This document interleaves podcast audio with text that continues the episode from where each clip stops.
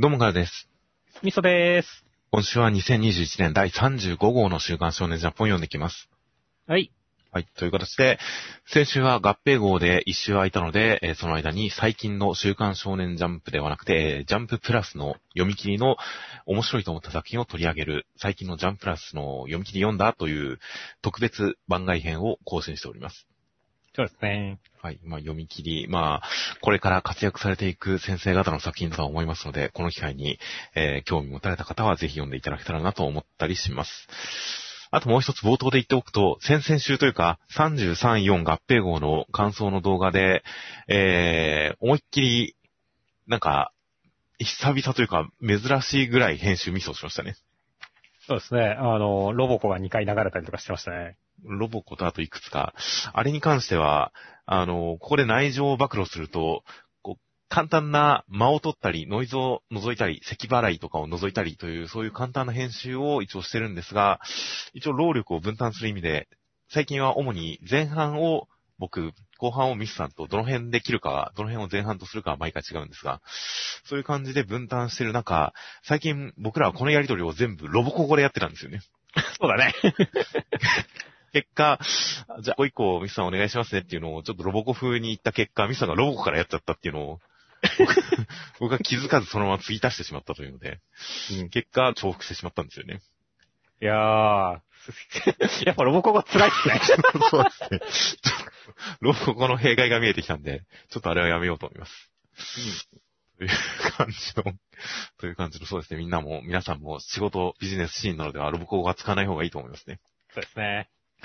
という感じなので、先週は、まあ動画上げ直そうか迷ったんですが、まあまああれに関してはちょっと、まああの、コメントをたくさんつけていただきましたし、まあとりあえずはあのまんまという形で、で、ポッドキャストの方に関しては一応音声ファイルを置き換えているので、えー、まあ番組、えー、情報、番組情報自体は更新していないので、まあ一旦ファイルを削除して更新し直していただくと、重複分削除したデータに置き換わるかと思います。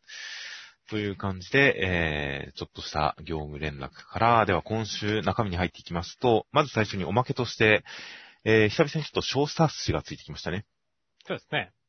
はい。今回、えー、最強ジャンプが8月4日パワーアップして月間化ということで、まあ、週刊少年ジャンプ連載作品の、えー、まあ結構低年齢向けのスピンオフギャグ漫画などをたくさん連載されている、えー、増刊最強ジャンプというのが月間化しました。そして鬼滅学園が始まりますという感じで、その鬼滅学園の第一話冒頭部を載せたような小冊子がついてきました。後峠先生のメッセージもついてきてね。はいはいはい。国定ヒグマのフォカミ先生が漫画を書いてくれました。可愛い奴らが大活躍、ぜひ読んでくださいませって書いてありますからね。はいはい。まあ、このイラストはまあ、前載りましたけどね、本誌に。あ、載ってましたっけ？確か載ってましたね。見た覚えがあります。という形で、どうせならもうちょっと1話丸々ぐらい読みたかったですけどね。そうですね。じゃあテイストがいまいち分かりきらない感じではありますが。まあでもなんか、キャラクターがそれぞれキャラクターらしい感じをしていて、いやー、いい感じのスピンオフなんじゃないかなという感じの小冊子などもついてきました。で、あとは今週関東カラー表紙の方が、えー、まあ中身に入っていきますと、連載7周年突破記念、3号連続カラー第3弾人気投票開催映画公開記念関東カラー僕のヒーローアカデミアということで、映画の公開が8月6日金曜日に迫っておりまして、そのおまけとして、えー、フィルム風クリアしおりなどもついてきました。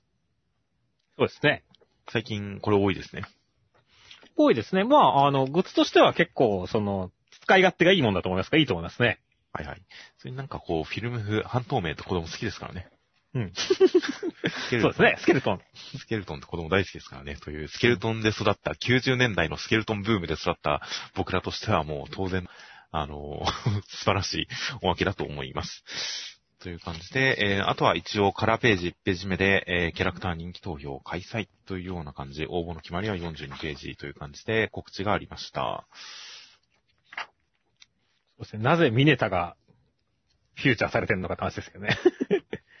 ミネタ君前回40位、順位アップなるか。なんで、UA の中で唯一ミネタなんでしょうね。なんででしょうね。まあ、編集さんがミネタが好きなのかなという感じだったりはします。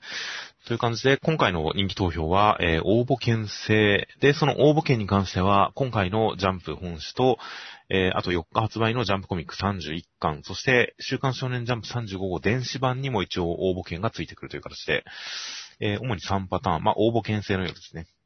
はいはいはい。という感じなので、ヒーローアカデミー果たして何票集まるかというの、その票数の伸び等も含めて大変結果が楽しみですよ。そうですね。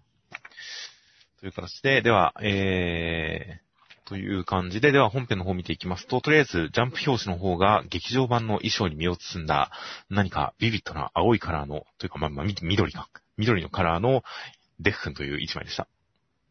そうですね。なんかサイバーな雰囲気も感じますね。はいはいはい。背景と合わせて、本当に何か、なんでしょうね。あの、夜景に浮き上がるエヴァ初号機の緑色みたいな感じの生え方がしてかっこいいですね。かっこいいですね。という浮き上がる感じがかっこいい感じの表紙。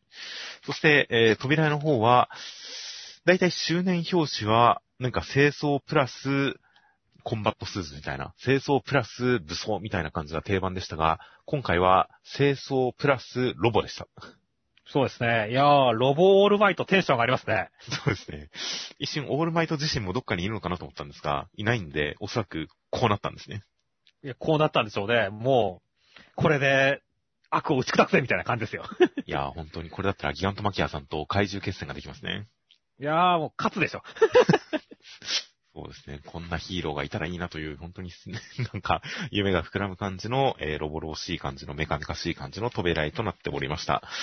で、内容としましては、第321話で、えーデク君は、やはり A 組のみんなから逃れようとするんですが、みんなはもう力を合わせて連携プレイで追いすがって、飯田くんがその手を掴んで、デク君涙して意識を失いますという展開でした。いや、今週めっちゃ感動したよね。いやー、もう月曜から泣かされましたね、これは。いや、ほんとそうだよね。その、どうやってデク君を止めるんだろう、殴って止めるのかな、説得するのかなとかいろいろ考えたけどさ、はいい、や、この横に一緒にいて手を取るっていうのは、本当にこれしかねえっていうアンサーだったよね。しかも、追い越して手を引く形ですからね。そうだよね。そこに、そこにあの、インゲニウムのね、あのーで、このヒーロー性とかも絡んできてね、やっぱ飯田くんが撮ったっていうところにすごいやっぱドラマ性、物語性が加わるからね。いや、泣いちゃうよね、これって本当に飯田くん、デフ君に確かに追いすがるような、追い抜かれたけれど、それを追い抜こうと追いつこうとしているところがありましたからね、ずっと。そうだね。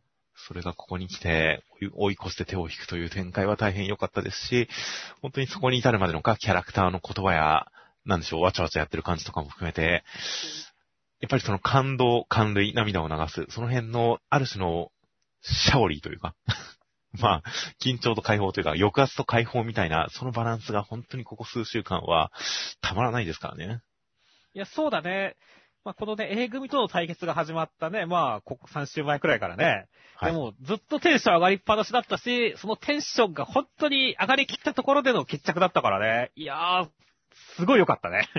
いや、そして本当に、その、本当に抑圧解放だなって感じたのは、A 組のみんながデフに対して言葉をかけられなかったのが、ここに来て追いついてそれぞれが思いの丈を叫んでいるっていうところにもすごい解放がありましたし、そして本当に最後にデフンが、この涙を流すというところで、これまで本当にデフン泣きそうなところで泣かない表情、その、もう、苦痛のような表情で涙をこらえてるシーンがところどころにみんなに声をかけられるたびに、ところどころここまで挟まってきて、それがついにっていう、そこの解放感はもう涙ですよ。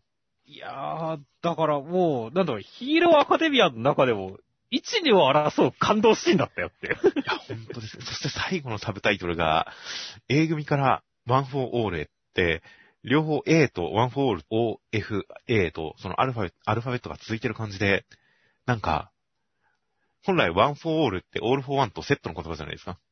そうだね。それが、オールフォーワンさんが完全に悪として描かれているこの中で、そしてみんなからの支持も得られていないような、応援もされていないようなこの中で、でも、ワンフォーオールのために A 組が集ってるという、その、これはこれで、A、F、O。これはこれで A から O へというか、オールフォーワンの形ですからね。まあそうだね。だからね、A 組のみんなが、そのデク君の一人にね、こう、寄り添っていくというかね、みんながデク君のためにっていうシーンではあるからね、あるからね。いや、当然、あの、ついになってるというかね、あの、そういうもんだと思いますね。そのオールフォーワン感っていうのが A っていうアルファベットに込められてる感じのサブタイトルが最後に出るところとかも、本当にたまらなかったですよ。そうですね。という感じなので、本当になので、まあ、ワンフォーオールという単語、それだけだと本当に格言としては片手落ちなところを、まあ、二代目さんも言ってましたが、本当に保管する、本当にワンフォーオールというものを保管する、オールフォーワン感が詰まってて、ああ、保管というのは本当に、まさに、その通りだわという感じですよ。そうですね。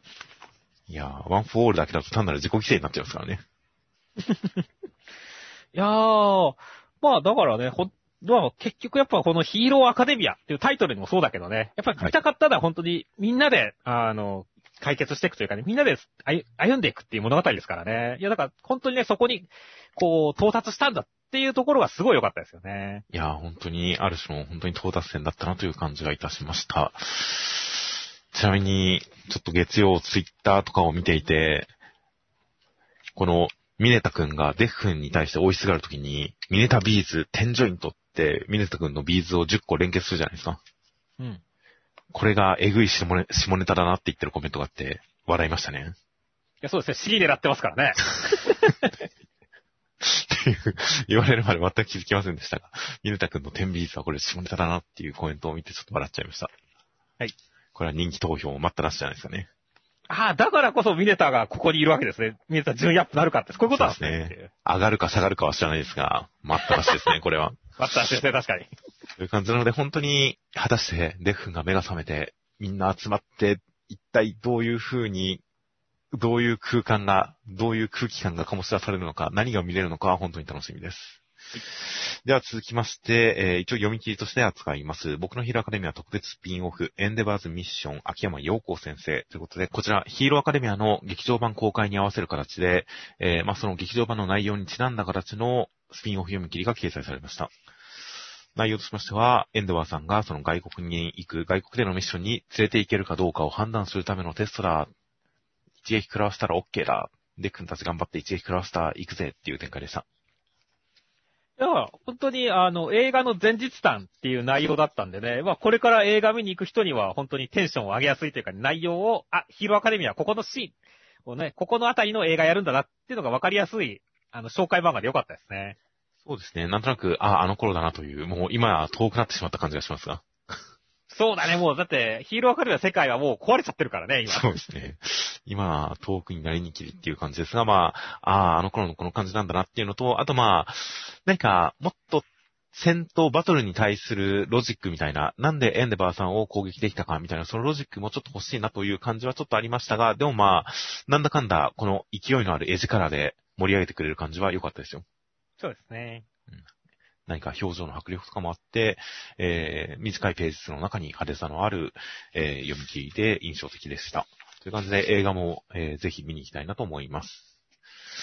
では、続きましてが、ワンピースの1020話、内容としましては、ヤマトさんの悪魔の実は現住種モデル大口のマカミというやつでした。なんか冷たい息みたいなのを吐いたりしてます。そして、えーロビンさんとブルックさんは、ブラックマリアさんのゲームが効かないんで戦って、それぞれ協力プレイな感じで、えーロビンさんがブラックマリアさんと戦います。そしてルフィは肉が足りないって言ってる中、モモノスケさんとかと合流して、あそこへ戻るって言ってますという展開でした。いやー、ヤマトさんの正体、マカミでしたね。はいはいはい。いやー、俺、マカミって言うとね、こう、女神転生とか、ライドウとか、そういうね、あの、アトラス系のマカミしかあんまりイメージがないんでこう、アトラス系のマカミってペラペラなんですよ。ほう。狼なんだけど、あの、ペラペラで、なんか隙間とかに、こう、挟まったりしてるっていう、コミカルなキャラクターなんでね。へあのー。ちょっとイメージ違う。ヤマトさんもっとボインボインじゃんって言って、ちょっとイメージ違うなって思ったんですけど。まあでも実際のワカミはね、ほんともっとちゃんとした狼のね、あの守り神ですからね。いや、美しくていいなって思いましたね。あんまり何かピンとは来なかったですが、何かお話的な何かあるんですかね？そうだね。まあ、伝承みたいなものもあると思うけど、さっき言った通り、俺が、あの、女神転生の印象が強すぎちゃってっていう。はいはいはい。あの、どうしてもそっちのなんかコミカルな、ね、ペラッペラのワカミしか出てこないんだよね。はいはいまあ、とりあえず、狼の神様という感じですね。うん、そうですね。で、なんか、氷河ってなんか氷を吐いたりもしてますから、なんかいい感じにカイドウさんと対をなしてる感じですね。そうだね。いや、だからね、この、和の国をこう蹂躙するものと守るものっていう形の対にもなってるからね。はいはい。いやー、山田さんまだ頑張ってほしいなって思いますね。そうですね。ちょっと狛犬感ありますね。そうだね。まあ、狛犬は狛犬っていう種族ですが、あれは。っていうか、狛犬いたな。ワノワノ国に狛犬いましたね。うん。という感じで、あとは、えー、ロビンさん方面の戦いも始まってましたね。いや、そうですね。あのーロビンとね、ブルックだからね、もう簡単に破ってるけど、結構えぐい現実ですよね、これって。うん、でも結構、麦わらの一味はみんななんだかんだで突破できるじゃないですか。まあ、麦わらの一枚は大丈夫だと思いますよ。でもさ、ほら、明らかにこのサウロとかさ、あのーロビンの記憶を読まなかったら絶対にこう、表現できないような現実見せてくるわけじゃないですかっていう。はいはいはい。だからおそらく現実としては本当にレベルが高いというかさ、本当に麦わら一味じゃなかったら死んどるやろっていう技ですよねっていう。まあそうですね。まあ他の人にもこの姿が見えているのかどうかっていうのは、まあわからなかったりするんで、ロビンにしかこの姿が見えてないのかわかんないんで、まあ、本当に自分の中で夢を見ているような状態なのかもしれないですが、まあ、増票には効きますね。いや、でも本当にだから、ブロックがさ、50年間気の中で仲間の全滅の夢だったらいいのに、毎日幻を見て傷つきましたからねっていう、セリフとかありますけどね。はいはいはい。まあ実際そういう描写本当なされてましたけど、えぐいっすよねっていう。ま あそうですね。ブルックはまたより一層、この死んでた時のことを語られると急に重くなりますからね。そうだね。この本人の軽さとのギャップが魅力ですよね。だから本当にでもやっぱ大人組というかね、この年長組のね、やっぱ落ち着きと、この人生経験や、背負ってんなっていう感じは、やっぱすごいいいなと思いましたね。はいはい。でね、あの、サンジのところに対してもね、サンジが私を頼ってくれた意味をあなたが知る必要ない。彼こそ海賊王の領域にふさわしい男って言って、ロビンちゃんがすごい上げてくれるっていうね。はいはいはい。ここは我々もね、そのサンジの覚悟みたいなこと分かってますからね、気持ちよかったですよね。いやー、本当にここの海賊の両力っていうこの褒め方はすごくグッときましたよ。いや、だからここまで来たらね、またゾロだって復活しそうな雰囲気出てきましたねっていう。はいはいはい。もちろんですよ。両翼ですからね。両力ですから。あそして、まあ、その翼の本体というかね、あの、まあ本体であるルフィは、これからね、桃之助に乗って竜になっとって行くっていう展開ですからね。はいはいはい。いやー、どうするんですかね桃之助、なんかちっちゃい竜のイメージしかないけど、どうするんでしょうね。ちっちゃい竜で頑張る。頑張るしな。うん、ちっちゃい竜で頑張るのか。まあ、ある種悪魔の実の能力なんで、頑張れば多少形態は偏れるんだとは思いますけどね。いやー、だからちょっとね、ただ、能力的にも難しそうだから、どうやって、まあ、桃之助パワーアップしていくのかっていうところは結構気になってるんですよね。あとはまあ肉不足らしいですからね。うん。肉ないよね。あ、この沼の人がいるか。そうですね。カリブーが、なんかまだ隠れてはいますが、協力する気があるんならカリブーさん、一応能力的には体の中に無尽蔵に物を溜め込めるらしいですからね。そうだね。沼沼の実で。というあたりもあるんで、カリブーさんが肉を出す展開もなくはないですからね。そうだね。いやー。まあ、そしたら本当に、ある意味では、こう、影の功労者になるじゃないですか。ま あそうです。本当戦闘がこの段階に至ってなお、いろんなキャラクターを続々順次投入してくる感じとかは、本当にワンピースの持ち味ですよね。そうだね。キャラクター、豊富すぎるキャラクターによる混戦を極める感じは、本当にワンピースらしい盛り上げ方だなという感じがしますよ。はい。という感じと、あとは、あの、和乳道がパグだっていうあたりとか、ちょっと気が狂ってる感じがして、この独特の戦い方、このギミック自体も面白いなと思いました。そうですね。パグはひどいやねって。なぜっていう。まあ、それに対して、ブルックさんの相手の魂を凍らせる技が効くみたいな感じとか、その属性攻撃が決まったぜっていう感じとかも含めて、まあ、戦闘のギミック自体もすごい見てて楽しいものがありましたよ。そうですね。では続きまして、ついに連載再開です。呪術回戦第153話、内容としましては、イタドリくんと伏黒くんは、ハカリさんに出会い、会いに行くために、えー、まあ、掛け試合をやってるところに潜入しまして、パンダさんと一戦交えますという展開でした。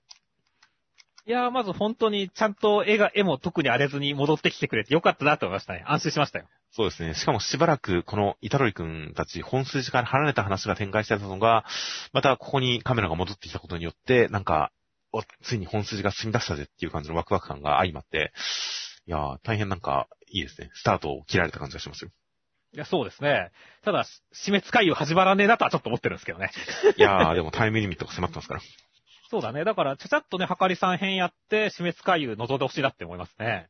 まあそうですね。まあこの掛け試合とか、その、はかりさんのこの組織とかに関しても、何か死滅回遊とか、あっち側の、まあ実組織側の勢力との絡みもあったりするでしょうから、何か大きい話にこのまま繋がっていってもおかしくないですからね。まあ確かにね。いやー、でもなんだろう、はかりさんは本当になんだろう、バカっぽくて、強いんだか強くないんだかわかんないよねっていう。いや、思ったよりもなんか見た目がチンピラっぽかったですね。そうだね。あの、下手するとモブキャラにも見えるからね、これ。まあそうですね。まあ、実際動いて戦ったらまた違うのかもしれないですけどね。うん。いやー、でもまあ、すごいっすね。この、今回の話に至ってはね、やっぱりこの、おっこつさんが自分よりも強いかもしれないって言ってるはかりさんが、こう恐れるリボ払いってことでね、こうリボ払いを若者たちに警告する意味の漫画にもちゃんとなったと思いましたねっていう。そうですね。元カノがリボ払いしまくったという、本当にこの、なんか族っぽい感じ、今までに登場してきた術師の中でもなんか群を抜いて族っぽい感じがして、それを象徴する素晴らしいセリフでしたね。そうですね。バカっぽさもついでにね、加わってるからね、本当に。まあそうですね。あとはセリフで、こう、熱、熱押し。熱は熱いうちに打てみたいな。その熱押しな感じも含めて、まあ、何か炎なり、熱なりを使うのかなっていう感じで、強キャラ感を期待はしてますよ。あとは本当に星キララちゃんとかね、お、こんなキャラ出てくるんだっていうのも出てきましたからね。はいはいはい。この辺もちょっと楽しみですよね。そうですね。目が星という。そして、うん下顎ピアスという。うん。なかなか尖ったキャラクターですからね。いや、はかりさんのどこが好きだったかも気になるしねっていう。そうですね。という感じの、なかなか、まあ、マイルドヤンキーより一歩抜けてやからっぽい感じの、この感じのキャラクターっていうのがどういう風に立っていくのか本当に楽しみですよ。楽しみですね。あとは、まあ、伏黒くんが、何か内心で思ってることと口で言ってることが全然違ってることをもう無表情にしれっとやってる感じの伏黒くんのこの何か腹黒い感じとかすごいかっこよかったですね。そうだね。バカず踏みすぎでしょって思うけどね。ここで、あの、ボスはてめえは食えねえとよっていう、てめえは食えねえって言われるのを受けて、思惑通りに進めているこの感じっていうのが、何か相手は相手で伏黒くんのことをこいつ怪しいなと思ってる、それを、その疑いをさらに利用していくっていう、その感じの攻防。こっちが攻めてくるのをこっちがかわして、さらに攻めていくみたいな、そのバトルではないけれど、ちゃんと攻防が成立してる感じが、すごく面白かったですよ。面白かったですね。という感じと、あとはやっぱパンダさん、知らないところで知ってる人に会うって嬉しいですからね。そうだね。まあ、パンダさんも追われてる身だからね。そういった意味でもここに潜入してきたというかね。はいあの、入りやすかったんでしょうけどね。うん。マキさんがパンダと合流しに行くって最初は言ってたんで、マキさんと会ってるの、会えてるのかどうかとか、いろいろ気にはなりますけどね。そうだね。そこら辺はちょっとまだぼかされてますからね。うん。という、なんでここにっていう感じではありますが、いやでも本当になんか、ある種の物語、物語に限らず、実生活でも本当に知らないところで知ってるものに出会うっていうのは、すごく本能的に嬉しいこと、体験的に嬉しいことだったりするので、ここでパンダさんがいたっていうのは本当に作劇的にすごく、あ、いいな。さらにワクワクが倍増したなっていう感じがありましたよ。そうですね。では続きまして、青の箱の第15話内容としましては、えー、大輝くんが、千夏先輩との水族館デートうまくいったらしいっていうことで、ひなちゃんは、へえ、よかったねっていう感じで、えー、ひなちゃんが、整骨院に行ったら千夏先輩に出会って、えー、ちょっとお話とかしたりとかして、えー、傘とか借りたりとかして、で、忘れ物の届けについてったら、大輝くんの家に帰っていくのを目撃っていう展開でした。いやー、ひなちゃん曇らせ展開来たーっていう展開でしたね。いやー、ひなちゃん、もう気にはなってましたから、もうこのタイミングで早々に間を置かずに動かしてきてくれた感じはすごくいいですね。いや、よかったね。まあ、ひなちゃんからすると良かったかどうかは微妙なところではあるけれども、本当にその心がざわついてるのが伝わってくるっていうのが、この胸の痛みを感じるっていうのが良かったですよね。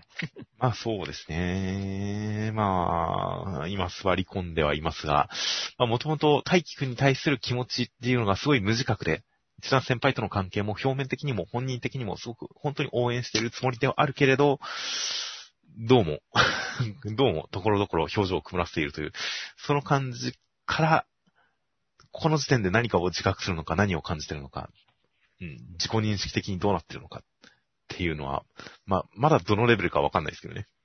そうだね。いや、だから、その、どのレベルかわかんないけど、この、今すごい、ちな今すごいひなちゃん戸惑ってるんだろうな、本当にもう自分がぐちゃぐちゃしてるんだろうなっていうのが、なんだろう、伝わってくるっていうのがなんかすごい良かったんですよねっていう。青春ものとして、恋愛ものとしてっていう。まあ、そうですね。結構雨の中傘さして、道路の道端にこう鏡み込むっていう講座、あんまり衝撃的な絵面じゃないですけど、すごくその混乱が伝わってくるいい一枚でしたね。いや、そうだね。いやー、でも本当にこの、そこまでの匂わせというかね、その積み重ねがうまいっすよね、その、プリントに対してもその顔ムカつくって言ってちょっと表情を見せないような形？はいはいはい。で出してきてちょっと戸惑いを見せたりとかね。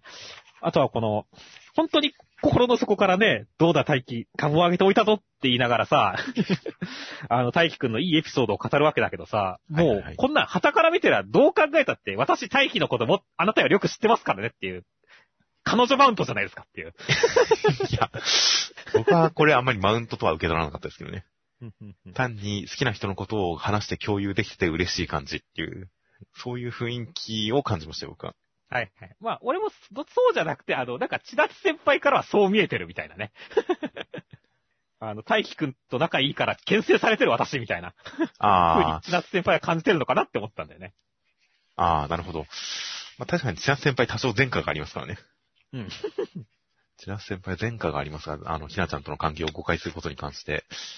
うん。でもなんかここで、蝶野さんってっていう言ってる、この言い方、もし牽制されてると思ったら、ここで何か言いかけたりもしないかなという感じがあったんで、ここで、蝶野さんってって言いかけてるところで、まあ普通に、単純な大輝くんに対する行為の表れ、そんなにマウントとしては受け取ってないのかなという感じでしたけどね、僕は。うん、うん、うん。いや、まあだからね、結局千夏先輩がこれをどう受け取って、まあその後どう反応するのかとかってのもすごい楽しみではあるしね。はいはいはい。いやー、だからなんか三角関係めっちゃ動いてきたなっていう感じがして、すごい、ゾワゾワしますね。いやー、本当に。まあ、先週のコメントとかでもありましたが、本当に大輝くんと千夏先輩がもうあまりにお互い好きすぎて、もう、付き合っ、早めに付き合っちゃってもいいんじゃないか、みたいな、そういうコメントとかもあったりしましたが、本当にこの二人の関係性に関してはもう順風満帆ですからね、今のところ。いや、そうだね。なんて、お帰りなさい、コンビニ行こうかと、けどやめておきます。連絡得たら、ね、あの、寄ってきたのにとかさ、はい完全に熟年夫婦的な雰囲気出してるからね。夫婦かですからね、これ完全に。という感じだったりするので、いや、もう本当になので、この二人のイチャイチャをこのまま見続けるのも、それはそれで楽しそうではありましたが、でもやっぱりそれだと、あまりに安定感がありすぎるっていうところに、本当にここで、もう波紋を投げ込みましたからね。うん。いやー、という感じなので、本当にお話のテンポとして、この二人の関係を盤石のものとして描いたところに、もうぶつか、ぶつけていくという、ぶち込んでいくという、この流れは本当にもう、こっちを、読者を安心させてくれない素晴らしい展開ですよ。いや、そうだね。ただ、それでも我々はなんかこう、泣いてるひなちゃんとかね、ドロドロが見たいわけではないんでね。はいはいはい。そこら辺はもう本当軍師メガネに、の活躍に期待してますよ、私はっていう。メガネの、この、メガネがチラッと横目で見てるだけのコマっていうのが、本当にところどころに、ほとんど毎回ぐらい差し込まれてきますからね。そうだね。いやー、本当メガネの動きには、だんだんすごい楽しみになってきましたよ。そうだね。千夏先輩との水族館もものすごかったからね。そうですね。今回も期待してるよっていう。メガネに関しては、ひなちゃんのことを思ってるんじゃないか説もありますからね。あるね。うん、なので、その辺の動きとかも含めて大変、いろいろと本当にもう気になる感じになってきましたよ。はい。という感じと、あとはそういえば、あの、多少脇にそれますが、今週、あの、ジャンプの漫画学校というのを最近やっていたあの企画の第2期募集に際して、なんと、この青の箱の作者の三浦先生、ジャンプの漫画学校の第1期卒業生だったんですね。へえ。まあ、一応画力金で受賞はされてる方なんで、その辺の流れもあって、まあ、ご自分で応募されて、えー受講されてということなんだと思うんですが、時期的に。で、第2期募集に際して、第1期卒業生の、えー代表者のコメントとして、三浦先生が、その学んで良かったところとかのコメントを出してまして、何か、まあ、いろいろ書いてましたが、漫画学校、ジャンプの漫画学校で学んで一番役に立ったことは、一番良かったことは、みたいなことで挙げてたのが、松井先生の授業、松井雄生先生の授業でやった漫画の防御力みたいな話はとても、あの、良かった。で、それにちなんで、セリフとかに関しても可能な限り文字数を少なくするようにしています、みたいなことが書いてあったんですよね。で、あ、なるほどなという感じもあると同時に、松井先生が文字数少なくして読みやすくしてるのと、青の箱の文字数が少ないのは多少性質が違う気がするんですけどね。まあまあまあ、あの、テイストは当然違いますから、あくまで、その、知識というか、ね、一般的な教養みたいな形で役に立ってるってことですから。まあそうなんですよ。だからそれを、知識を受けて、それを受けて、なんかより化学反応が起きて、その、セリフの少なさ、文字の少なさ、重ならなさとか、そういうところが、青の箱においては、何か行間みたいなものにすごく働きかけてて、キュンとさせてもやもやさせるというか、そういう方向に行ってるような気もするんですよね。そうだね。いや、本当にジャンプの漫画学校というのは素晴らしい漫画を生んだなという感じでしたよ。うん。という感じの、えーはお話も今週ありました。では続きましてが、センターカラーです。人気炸裂炸裂炸裂、新展開超好評記念センターカラーアンデッドアンラックで、えーセンターカラーはお花見をするユニオン一同という一枚でした。いや、そうですね。もう、アンディ、風子ちゃん、ムイちゃん、シェンさん、イチャイチャしすぎやろって思いながら見てましたね。で まあ、アンディの頭にカウンを積むっていうゲームはなかなか難易度高そうですけどね。まあまあまあ、あのーいいんじゃないですか。膝枕が気持ちよくて気がついてないかもしれませんよって。まあ気がついてますけどね。いやまあ、シェンさんが本気出したらもっとはるかに詰めると思うんですけどね。いや、そうでしょうね。うん、この辺はわざと、あ、これはそうか。あ、三つ積んであるってことは、きっとフーコちゃんとムイちゃんとシェンさんで順番に積んでるんですね、これは。ああ、なるほどね。こういう遊びですね、これは。う んきっと。結構ひどいね、フーコちゃん。という感じと、あと、後ろでこれ、ニコさんと将棋してるのって、ジュイスさんですかねジュイスさんでしょ。なんかすごいいつもと違う表情してますよね。えそうだね。よっぽど意外な一手打たれたんですかね。っていう普通になんか将棋を楽しんでる感じとかが意外でほっこりしましたね。うん。あと、あの、風子ちゃんの手前に花びらが、桜の花びらが舞ってるのがかかってるのが一瞬、あの、ズボンになんかすごいスリットが入ってるのかと思ってびっくりしましたね。その発想はなかった。これ太ももが見えてるのかと思って一瞬。すごいスリット、大胆なスリットの入ったズボンだなとびっくりしてましたよ。あ、確かに言われてみればそう見えるね。で、これ桜の花びらでした。という感じ。あとはまあ、あの、チカラくんとタチアナちゃんがデュエットしてるのも仲良そう、仲いい感じでよよかったですね。よかったですね。といった感じの本当にほっこりほんわかする感じの、いやー、ユニオンは本当にいいなという感じの、あんなギスギスしたアンダーとは違うなという感じの一枚でしたね。はい。で、内容としましては、第73話で、えー、ふうこちゃんのメッセージを受け取ったアンディは、ゆうさいさんという元カノを、元カノを頼れということを言って通信終わりました。で、ユニオン側もみんな、ふうこちゃんのために一致団結して、全面戦争、春で蹴りをつけるという展開でした。いやー、もう期待した全面戦争来るっていう感じですね。いやー、最後の見開きは本当にかっこよかったですね。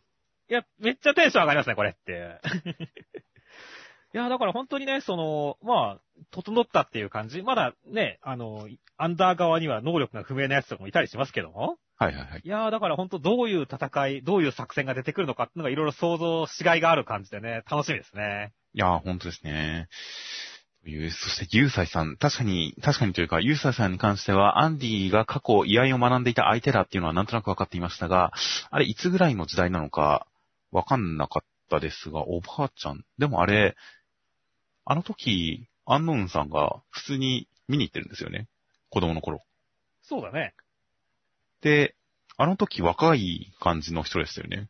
否定者になった後になんか、その否定能力の反動とか、なんかあれで、ね、年老いたのかなとも思ったけど、でもまあ確かにアンアンディ自身が否定者って知ってるっていうことを考えるとね、あの頃から何かしらの否定能力があったと見るべきですからね。なんでしょうね、これは。なんかおばあちゃん、あ、そんな昔だったんだ。え、アンノーンさん見てるよな。え？っていう感じで、おばあちゃんあの人と違う人？あれ？みたいな。なんかすごい混乱が一周して渦巻いてきました。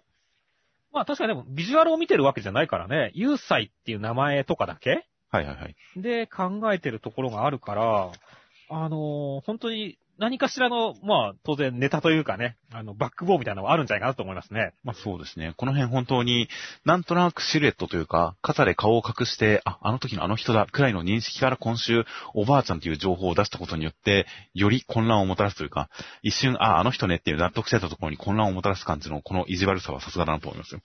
そうですね。ね、あとはね、あの、ちゃんとね、この、ふうこちゃんが、こう、嬉しいっていうことだけじゃなくてね、こう、プロっぽくね、あの、いろいろね、伝えれてるっていうところも、この成長を感じれてよかったって思いましたね。はいはいはい。いや、本当に的確な情報報告が、もう、ふうこちゃんの成長を感じさせますし、そして、いや、やっぱりゆうさいさん元カノ、元カノという、本当にふうこちゃんの恋愛を軸に、今回のエピソードは展開していきそうですからね。そうですね。パワーアップも含めてそうですからね。あー基本的に本当にふうこちゃんの愛情、恋愛感情みたいなものを主軸にここ数はずっとやってきているんで、なので本当に春、ついに何か芽吹くかもしれませんからね。もう春ですからね。大きな、大きな花が開くかもしれなかったりするので、その辺の展開に元カノ、ゆうさいさんがどう絡んでくるのかとかもすごく楽しみな展開になってきましたよ。はい。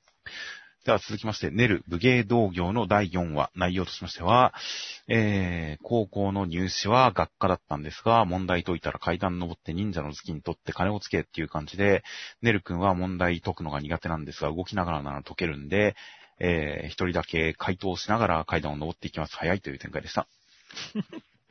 まあ、試験がなかなか変だったことと、ネル君がこの動きながら問題を解くっていうのが、あの、愉快でよかったですね。いやー、なんか今週でぐっと面白くなった感じがしましたよ、ネル。そうだね。あのーもちろんその動きが出てきたっていうところもそうだし、その受験という形で。はいはいはい。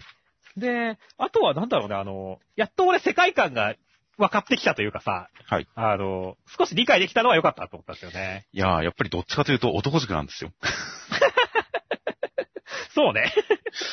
っていうか、実際さ、この世界観としてさ、最初だから武芸っていうのが本当に秘匿されてるもんだっていう印象を受けたわけだけどさ、その生徒指導とか。はいはい。あれ、だけどさ、なんかこう、普通にさ、そんなに中学生ので大会があるとかさ、はいはいはい。このインターネットで調べればすぐに出てくるとかさ、あの、600人1学年で受験者がいるとかさ、はい。結構大規模というか、結構普通にみんな知ってるレベルのあれだったんだなっていうことですよねっていう。まあまあ、そう、そりゃもうそうですよ。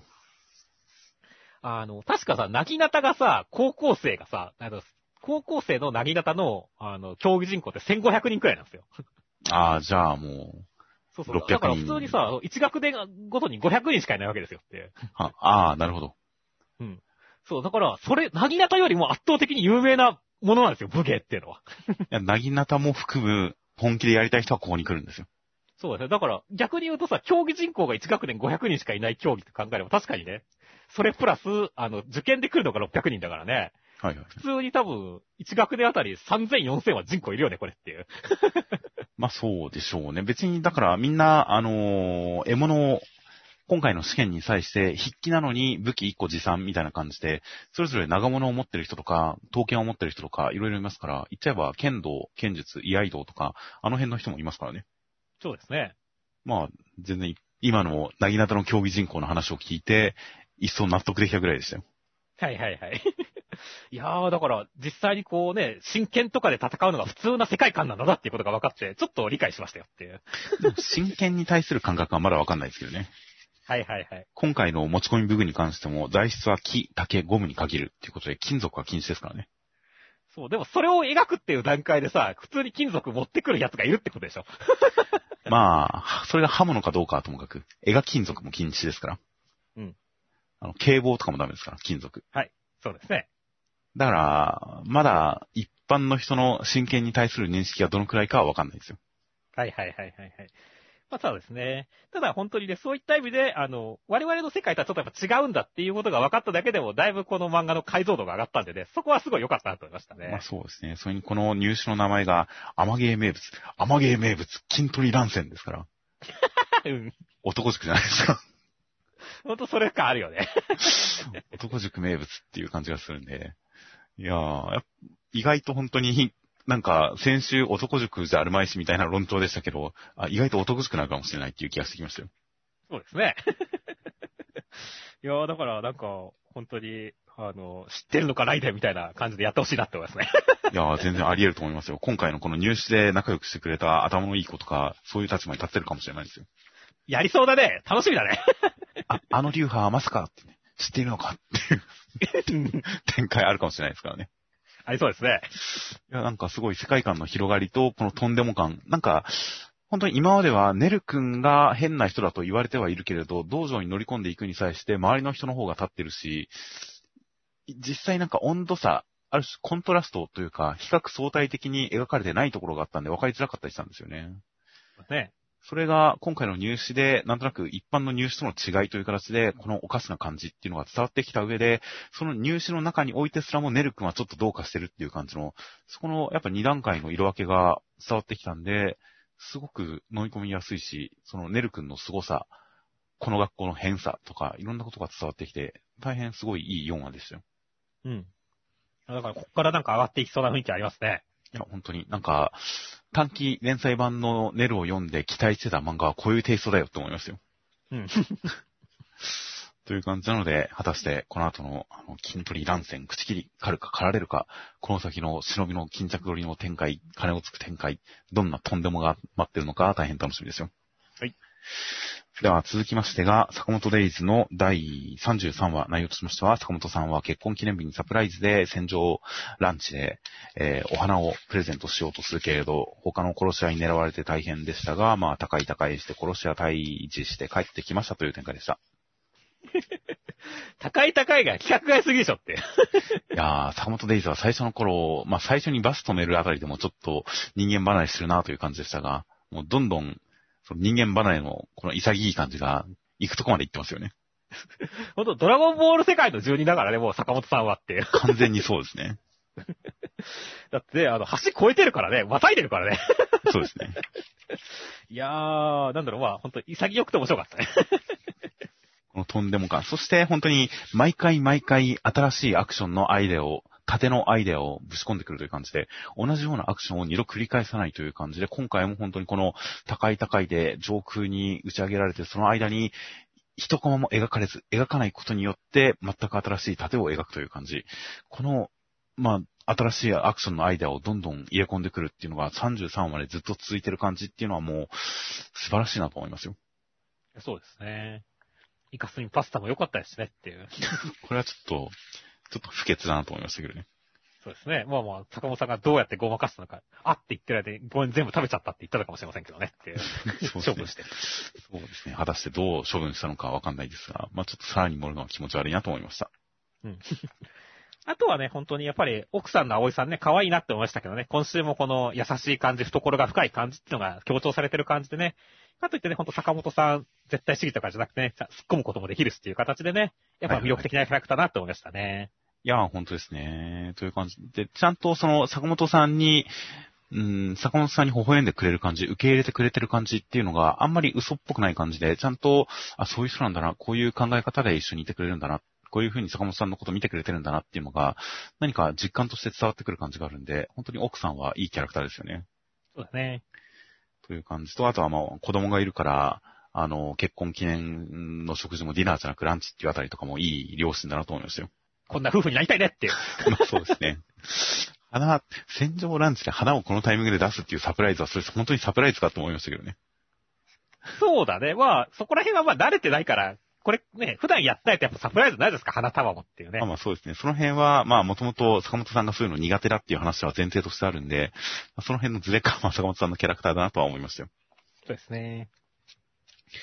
という感じで、えー、まあ大変いい日常会でした。では続きまして、レッドフードの第5話、内容としましては、ゼロー君の村に現れた人狼のリュカンオンさんと魔女のそのシンデレラさんと呼ばれてる人は、えー、まあ息子の様子を見に行っただけだ。でも死んでたベロー君は若くして人狼を退治して偉いな。また会おう。村を燃やすっていう展開でした。いやー、先週、こう、たくさんの命が失われ、村は灰になったみたいなことがあったけど、たくさんの命奪われなくてよかったっすねっていう。あれってどういうことだったんでしょうね。だからまあ、個人的なところとしてはまあ、なんだろう、何人か姿が見えない人もいるって言って、まあ、ベロ君子供だから、ベロ君のから見れば本当、例えば5、6人死んだって言ってもやっぱたくさんの命っていう表現になったのかなとは思ってますけどもね。はいはい。ああ、まあそうですね。何人かは姿が見えない。まあそのことを言ってると。なるほど。うん納得しました。いやー、まあ、ある種ですね、こう、モノローグ詐欺かなっていうところもあるけど、まあ、俺はそうやって納得しましたね。なるほど、なるほど。いやー、まあだからね、結構その、本当に村がっつり燃えて敗北しちゃったら、あの、グリムさんのこのなんだろう、あの、格が下がってしまってどうしようってな思ったんですけど、はい。まあ当然敗北してるんで格は下がってるんですけども、そうですね。思った以上に下がらなくてよかったなと思いましたね。まあまあ犠牲者は出さなかったですからね。そうですね。まあ出たんですが。でもそれに関して、結局、その敵の人狼さんも、その魔女の人も、百宝のグリムって言って、すごい名高い狩人だって分かった上で、戦えなくなってるグリムさんのことを放置して帰るんですよね。そうですね。だから、基本的に積極的に狩人を飼ったり、お腹も空いてないけど人を殺したりってことは別にしてないんですよね、この人たち。うん。なんか、また今までと違った印象が生まれましたね、人狼に。そうだね。だから、息子たちっていうのに関してもね、人狼っていうのがどうやって増えてるのかっていうのがよくわかんなくなってきてるしね。まあ、ある日人間が急になるとしか説明されてなかったですからね。うん、うん、うん。いやー、だから、ちょっとそのあたりも含めてね、まあ、しかも直参っていうさ、謎の 言葉とか出てきたりするしさ。はいはいはい。だから本当にその、この、まあ、レッドリストと呼ばれる人たちなのかな？はいっていうところが、本当何なのかっていうのは気になるところではありますよね。そうですね。魔女とか人狼とか、まあ、何か、おとぎ話にちなんだ人たちが、それこそ吸血鬼とかいろいろいるのかもしれませんが、レッドリスト。うん、まあまあ、本当にお腹は空いてないから大丈夫だよって人狼が出てきてアナウンスする世界ですからね。そうですね。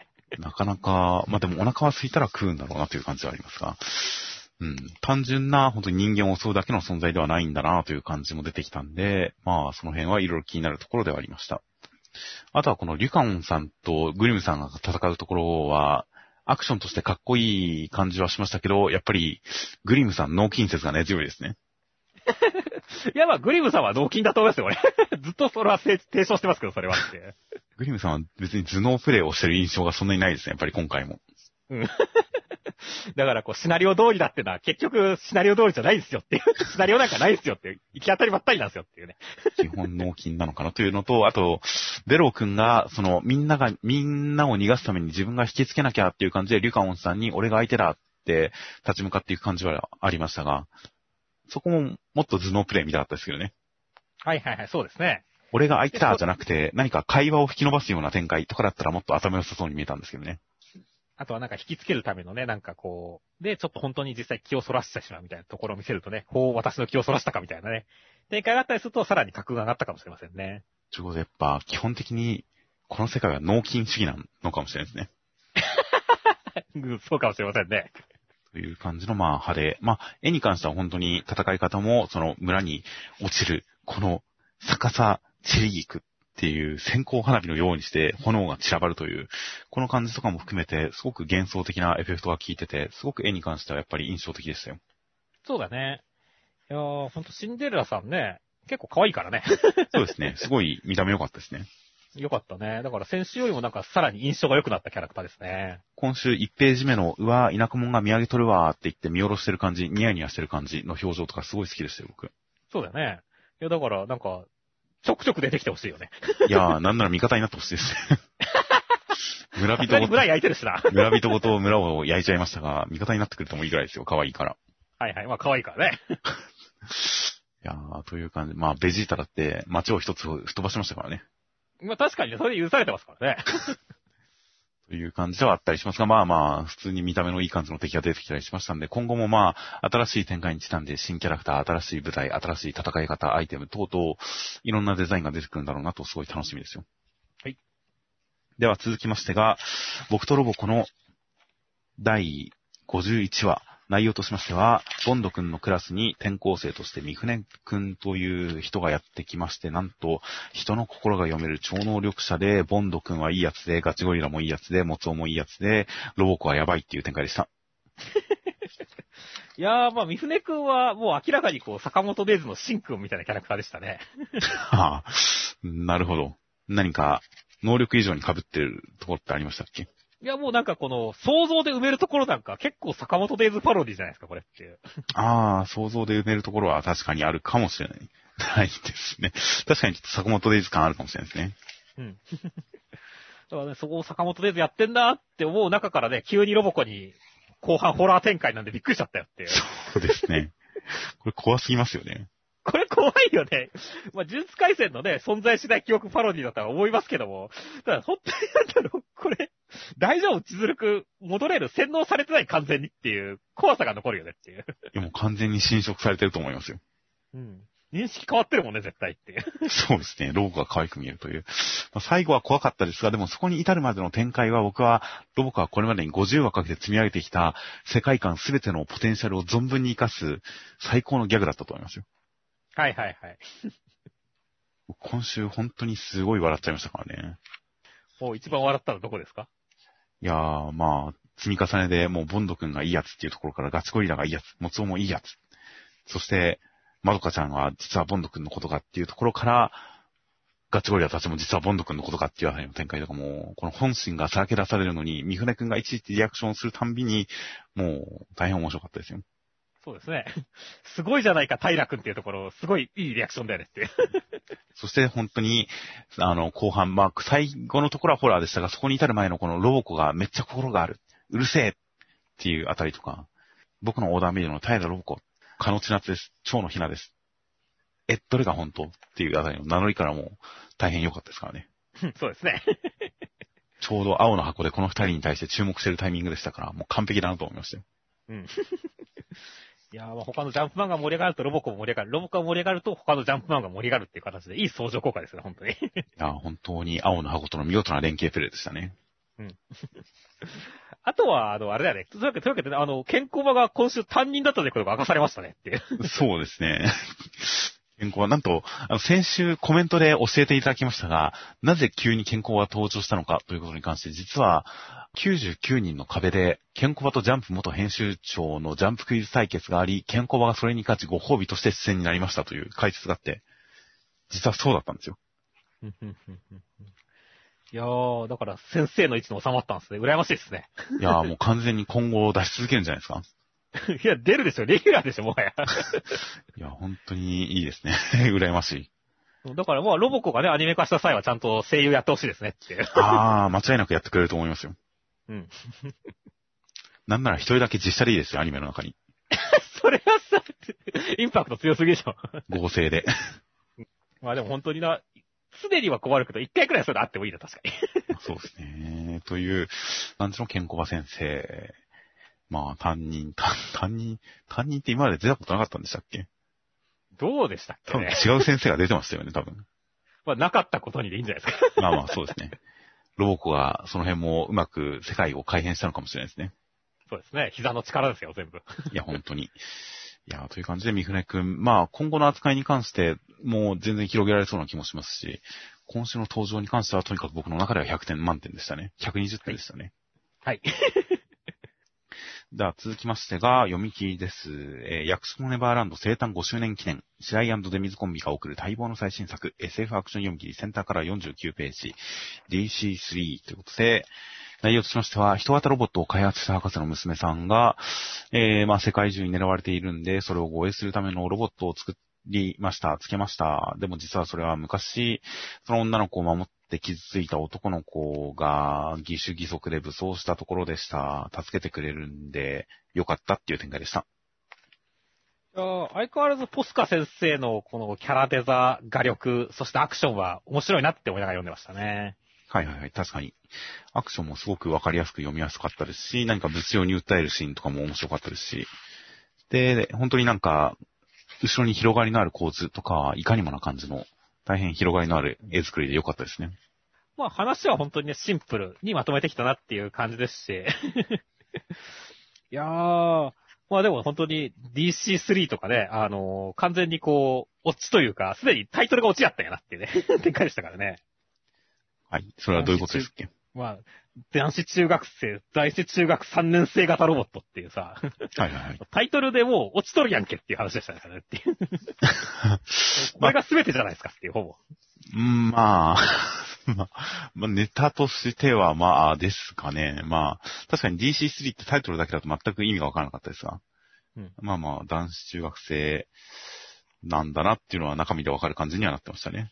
いやー、もうあとね、絵で言うとね、僕は本当にこの、あの、JK1 ロボット好きなんでっていう。はいはいはい。やっぱ女子高生がなんかこう、武装してる感じってね、スパッツ履きながらアクションしてってもかっこいいしね。この、無表情な感じで、この、何信じていいのとかっていう、こう、聞いてくる感じとか。はいはい。このあたりもすごい好きだなって思ったんですよね。ああ、確かに、ある種、この、デミズ先生の無機質な感じが描けるっていうところが、ロボモノとの相性はすごい良かったかもしれないですね。そうだね。人間だけど、ちょっとなんか無機質な感じがする、無機的な感じがするっていうのが、表しているのは明らかに画風とのマッチによるものな気がしますね。うん。それが本当に JK1 ではよく出たなっていうね。はいはいはい。いや確かに。という感じなので、まあ、約束メンバーランドではある種ホラー方面に、えー、使われていたような能力、画力が SF 方面に活かされてもそれはそれで面白いなという感じの一話でしたよ。まあ、あとはね、本当に、あの途中でね、あの、パパラッチとかをね、焼き払うシーンとかがね、イメージで本当に良かったなと思いましたねっていう。今週、目次コメントでも、あの、白井先生が235ページ一番下、イメージですと入れるつもりが抜け、見落とす、ギャーっていうコメントをしてますが、僕もこれこれ最初読んだ時に、このイメージですっていう言葉をちょっと読み損ねて、うん。ページめくって、あ、なんだイメージだったんだっていう感じでしたわ。完全に、うわ、えぐいなって思ってますからね、最初読んだ時は。ゆ誘拐犯とかカルト教団、ロボテロリストまではまあ許せるけど、パパラッチの人たちちょっとかわいそうだと思うからね。もう誘拐犯にしたって、こんな、なんか、焼き殺すっていうのはひどすぎると思いますからね。そうですね。いやー、だから本当にここでイメージじゃなかったらね、あの、すべてが台無しですからね。本当に。いやー、そこね、ちゃんとその、編集の人が後から気がついて文字入れてくれてよかったなと思いましたね。いやー、この文字が抜けたまんまだったら確かに問題作になってましたね。本当だよねっていう。いい話風だけどって突っ込まれるからね。そうですね。これは昭和のギャグ漫画に対する何かのオマージュなのかな、パスティッシュなのかな、みたいな深読みされちゃうところでしたね。そうですね。いやー、という感じの、まあ、いろんな絵的なオフ作とかも入っていて、まあ、印象的な作品となっていました。では、続きましたが、ブラッククローバーの第301話内容としましては、えー、アスタ君は、まあ、まだ、ユナイトできないんで、本気では戦えないんですが、ノエルちゃんが頑張りますという展開でした。いや、そうですね。もうノエルちゃんがね、アスター君のことが好きなのねってこう自覚した時のね、この、スッキリした感じと表情がすごい良かったですね。いや、本当に。先週、アスタ君が助けに来てくれたところで、ああ、もう完全にアスタ君のこと好きな顔じゃんとは思ってましたが、ここまではっきり明言されるとは正直思ってなかったですよ。そうだね。いや、だから本当にノエルちゃん、ここで活躍絶対してくれるだろうなっていう確信に変わった瞬間ですからねっていう。いや、本当ですよ。これはもう、ある種、その、ノエルちゃんのお母さんは、最初にバニカさんと戦った時に、ハーとしてっていう強さで戦いましたが、ここではノエルちゃんがもう、恋する乙女としての強さを発揮してくれるんじゃないかと、期待が高まりますね。いやー、高まってますね。まあね、ここでね、あの、リルさんとかね、シャーロットさんもね、復活してきてっていうところでね、一気にテンション爆上がりですからねっていう。はいはいはい。いや、リルさん、なんか、開眼してますからね。開眼してますからね、ギラギラしてますからね。これ、ダメージ、あの、これが発動してる、魔法が発動してる間は知らないけど、ダメージは戻ってくるらしいんですよね。そうだね。大丈夫って思うんですよね。なんか終わった後大丈夫リルちゃん爆発しないみたいなね。回復、回復薬とセットで使わないとこれやばいんじゃっていう感じがしますから。うん、ロロペチカさんとかうまく回復してくれたらいいんですけどね。いや、そうだね。っていうかさ、ロロペチカさんといえばさ、あの、バニカさんを確実に殺しっていう言葉からさ、バニカさんまだ生きてたんだってちょっとびっくりしたけどねっていう。確かに。それはなんか、やっぱ権限して、あの、メギュラさんが活動するに際して、バニカさんの肉体が意外と今、あった方が好都合だったのかもしれないですね。いや、そうだね。あの、てっきり、あの、スーパー信頼魔法みたいなやつで、吹っ飛んだかと思ったのにって思ったからね。そうですね。なんかあった方が好都合なのかもしれないですね。そうですね。だからまあまあ、回復役としてバニカさん復活っていうのもいいですよっていう。はいはいはい。まあ、というわけでね、本当に、あの、気持ち的にはもうなんかノエルちゃんがね、覚醒してくれて、やれてくれそうだっていう気もするけど、ただ本当に、まだ、このね、シャーロットさんとリルさんだけではカードが足りない気がするんでね、誰かまだ来るような気は俺はしてるんですけどね。まあそうですね。まあ黒の防御メンツで来れそうなメンツもまあいるにはいますしね。うん。まあ果たして誰が来るかわかりませんが、敵はとりあえず100体いますからね。そうですね。その辺の、まあ、相当役とかも含めて、えーまあ、どういう大規模戦闘になってくるのか、その中での、本当に上気悪魔との決戦がどうなっていくのかは大変楽しみですよ。では、続きましてが、センターカラーです。話題フット実写ドラマ化懇願センターカラー、高校生家族とかですね、センターカラーは夏祭りの一枚でした。っていうか本当に、あの、アニメ化希望だったり、懇願だったり、そういうの多いですね、最近、ジャンプ。まだ被りましたね、ネタが。ロボコと。そうですね。いや、本当になんか、5、5分ドラマ、それは短すぎました。本当になんか10分15分ぐらいのドラマで、深夜とかにやってくれたらいい気がしますけどね。いけると思いますね。いや、高校生で家族で、うん、家族で高校生っていうのは実写にしたらより一層破壊力がある気がしますからね。という感じでセンターカラーは夏祭りでした。で、内容としましては、第48話で、えー、家谷一家は夏祭りにそれぞれの友達とバラバラで来てたんですが、はぐれてしまって、最終的に、孝太郎くんは、ユミキさんとトイレで合流できました。微妙っていう展開でした。いや、別に微妙じゃないっしょ。まあそうですね。トイレで遭遇した後、二人で一緒に花火見てますからね。いや、そうそうそう。結局さ、こういうのって、まあ、会った時こそ、これ、こんな展開かもしれないけど、ど絶対花火の記憶で上書きされるからねっていう。しかもこれセンターカラーを、こう、実際にこういう感じだったのかなっていう風に解釈して最後のコマを改めて見ると、手繋いでる可能性ありますからね、こいつら。ありますからね。もうラブラブですよっていう。いやー、全然いい話というか、羨ましい話ですよ。いや、本当はでも、孝太郎くんはもう青春の勝者ですよって言いましたね。本当ですね。もう、家族みんな青春の勝者です、勝者ですよ。いや、本当はね、みんな、それぞれ青春謳歌してる感じがするからね。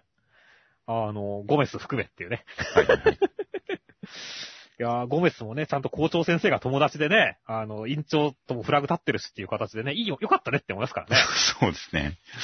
校長先生が半分飼い主みたいになってる気がするんですけどね。うんうんいや、いい人だよね。ちゃんとバスケットにも参加してくれるしっていう。いやー、本当に、ゴメスに続婚ですよね。そっこんだね。そして、まあね、ほんと今週はでも、一番ね、やっぱ一郎さんがね、このかっこいい活躍を見せてくれたってのが良かったよね。はいはいはい。やっぱこう、一家の大黒柱っていう感じするからね。いや、本当に、もう、今、劇場で絶賛公開中のアニメ映画、サイダーのように言葉が湧いてくるを思い出しますよね。それは見てないからわかんないですけど、そうなんすかっていう。あの、祭りで、櫓でみんなを、みんなの注目を集めてみたいな、はぐれた人と出会うみたいな、まさにこんなですよ。はいはいはいはいはい。いや、青春じゃないですかっていう。いや、本当にあれはすごくいい映画なんで、ぜひ、皆さんに見てほしいですね。はい。関係ない話をしましたが、いやーという感じなので、まあ、今までのキャラクター総ざらいみたいな感じもありましたし、まあそんな中で孝太郎くんが青春を謳歌できてて、本当に良かったなという感じですよ。あとはね、須崎くんがね、あの、アンパンマンっぽいお面をしてるのが、なんか可愛くてよかったですねっていう。佐くんと親父をもうちょっと見たかったですけどね。見たかったね。この二人がどういう風な会話をして回ってるのか、すごいほっこりできる気がするんですけどね。そうだね。という感じだったりするんで、まあまあ、ここで須崎くんがあの、家谷さんを誘拐しようとしたあいつとも出会ってますから、もしかしたらここの関係性も気づかれてるのかもしれませんけどね。因縁が。因縁が。この辺の関係性の広がりとかもあったらいいなといろいろと楽しみです。では続きましてが、マッシュの第72話内容としましては、マッシュくん巨人を投げましたという展開でした。いや、もうシンプルでよかったね。いやー、どうやって倒すんだろうと思ったら、投げ飛ばしましたよ。いや、そうだね。だから、敵がね、力に対して力をぶつけてきよった。しかも圧倒的なっていう前振りからね、じゃあ力で倒しますっていうのは、いいアンサーだよねっていう。ま あ力しかないですからね、マッシュくんには。そうそう、力しかないですからねって。かつ、まさか誰の魔法を借りることもなく単独で撃破するとは思わなかったですけどね。それはほんとそうだよね。ちょっと協力展開あるかと思ったのにっていう。完全に、普通に力で鎖引っ張って投げ飛ばして勝つという。いやー、この巨人より強いんですね、マッシュくんは。いや、すごいね。もう本当マッシュルはどんどんインフレしてる感があるんだけど、まあ、なんか許しちゃうよねっていう。そうですね。次はどんな派手な戦いが見れるんだろうと楽しみでしかないですよ。楽しみでしかないですね。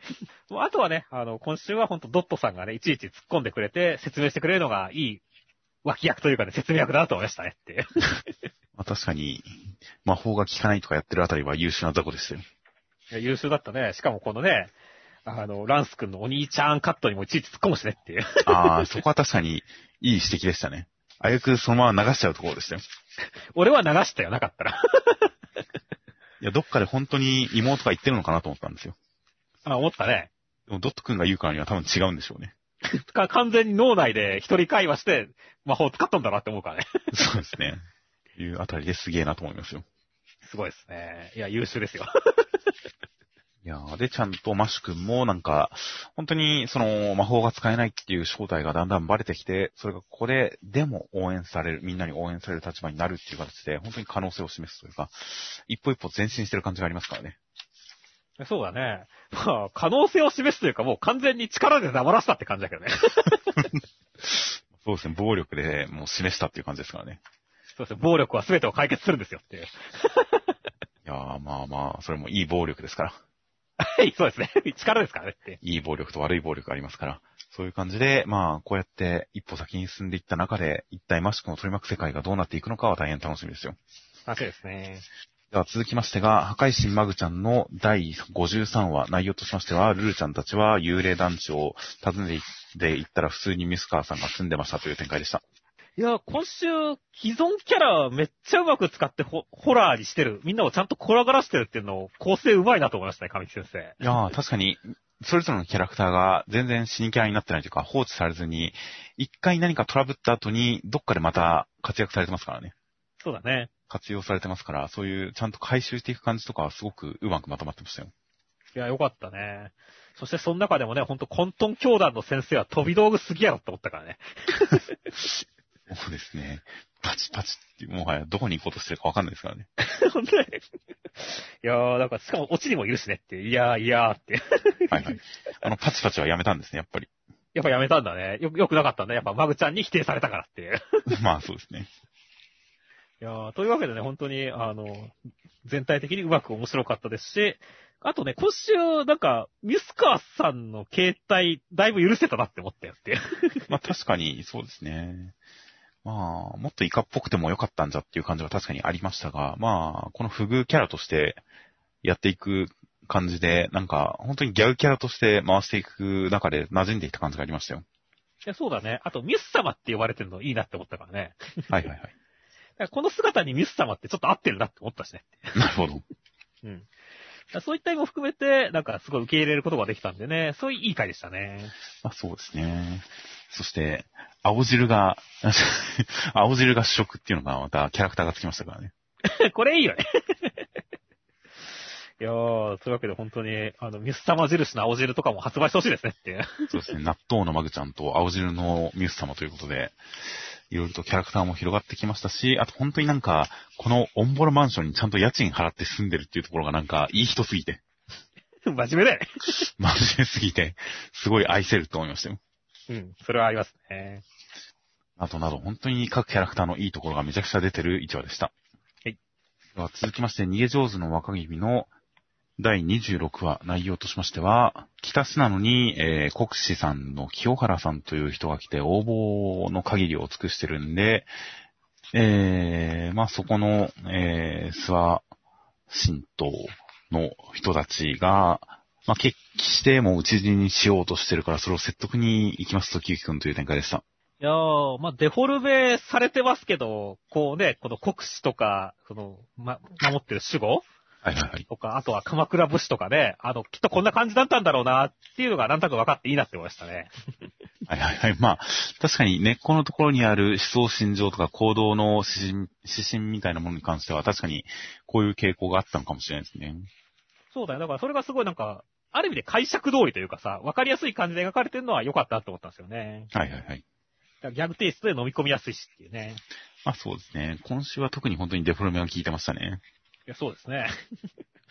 いやー、だからそのデフォルメをね、あの、顔がすごい優しい人というかね、平和な顔の門番とかで使ってくるのも面白かったですねっていうギャグとしてっていうね。ああ、まあそうですね。死ぬぞ、臓物ぶちまけて死ぬぞ、顔だけだったって、ちょっと笑っちゃったからねっていう。そうですね。この門番ちょっとページ遡ってどんな登場だったっけって見、見返しましたからね。うん。この時から腹渡にえくり返ってたのかってちょっとびっくりしましたからね。そうだね。いやー、というわけで、本当でもどうやって止めるんだろうね、これ。まあ、時行くんの、その、やっぱり、明るく照らす才覚でなんとかするしかないんじゃないですかね。いやー、だから、ある意味ではさ、この、勝てない戦いにどうやって勝つかよりもなんか無理難題っぽい気がするっていうね。まあそうですね。逃げ、逃がす。説得もあるでしょうし、騙しもあるのかもしれませんし、戦況をうまく利用するのかもしれませんし、逃がす。本当になんか戦記物としてすごく、こう、軍勢を使うという話になってきましたからね。そうだね。動かす。しかも退却戦、撤退戦みたいな感じで考えると、まあ、すごい軍記物としてのどんどんこう深みが増してる感じがしますね。うん。だから本当ね、松井先生がどういうアンサーを使ってくるかっていうのは期待値上がってるので楽しみですね。はい、本当に楽しみです。あとは、貞宗さんが眉毛描かれてるところがすごい良かったですね。いやー、可愛いって感じですか？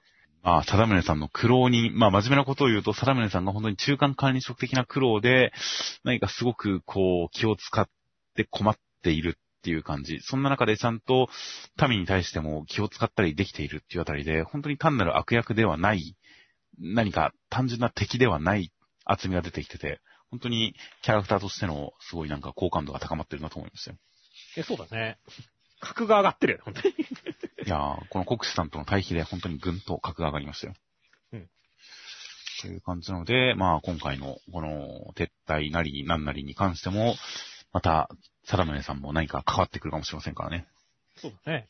意外と敵味方で手を取れる展開もあるかもしれなかったりするんで、大変楽しみな感じではあります。では続きまして、ウィッチウォッチの第24話、内容としましては、えー、モイ君は、ウルフを探して地面をツルツルにする魔法で失敗しかかったりとかもするんですが、マガミくんが手助けしてくれたりとかして、なんとかウルフへの手がかりをつかみました。そして、ネムちゃんは猫の姿で敵のアジトを見つけるけれど眠らされてしまいましたという展開でした。いやー、ネムちゃんが本当に死ななくてよかったなって思いましたね。そうです。ね そこまでハードな展開が来たらちょっとトラウマ、読者にトラウマになりますからね。いや、そうだよ。だから殺すかって時に、え、本当にっていう感じになったけどね。まあ、ウルフ君が助けてくれてよかったと思うと同時に、まあ、これで本当ウルフ君は、まあ、終わった後に味方フラグ立ったなって思いましたからねっていう。はいはい。いやーなので、先週の時もカンちゃんが生かして返されたことに関して、あ、殺さないんだみたいな感じの感想とかあったりしましたが、そこに関してもちょっと今週ので裏付けが取れたというか、あ、彼がそういうキャラクターなんだっていうのが、なんか一貫して、なんか矛盾なく感じられる感じの紹介でしたね。いや、そうですね。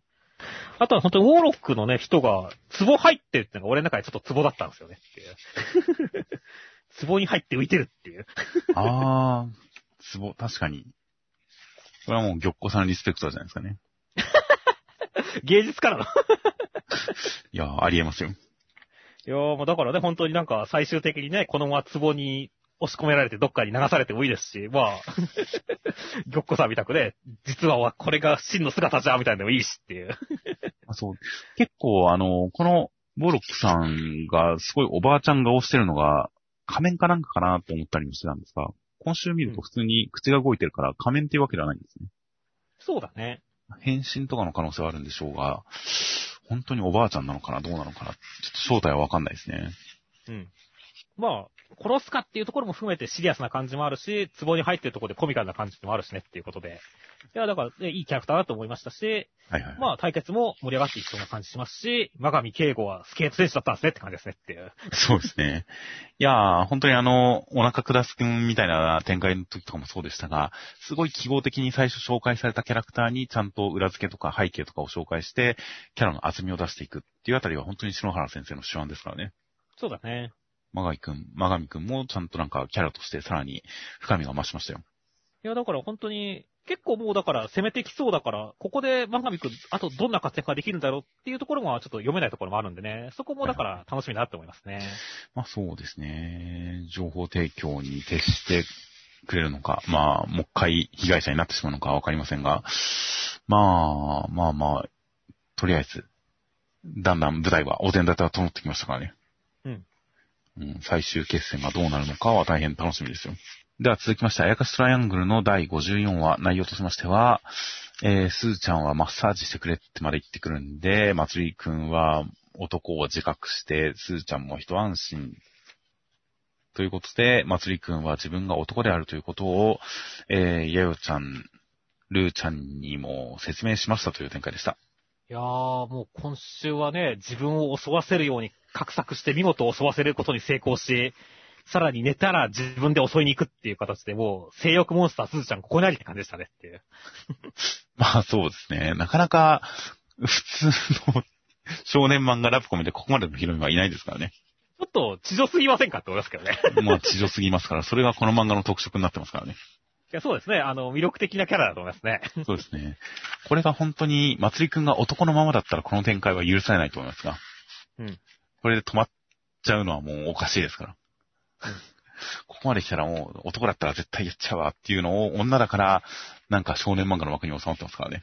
そうですね。我慢できたっていうところにもちょっと納得感が出ますし、いやー、でね、ちゃんとこ、こんなことをしてるけど心のつながりだったんだよっていうことをね、二人の少年少女の姿で強調した後にまたエロに入るってところもね、あの、はいはいいい緩急だったなと思いましたねっていう。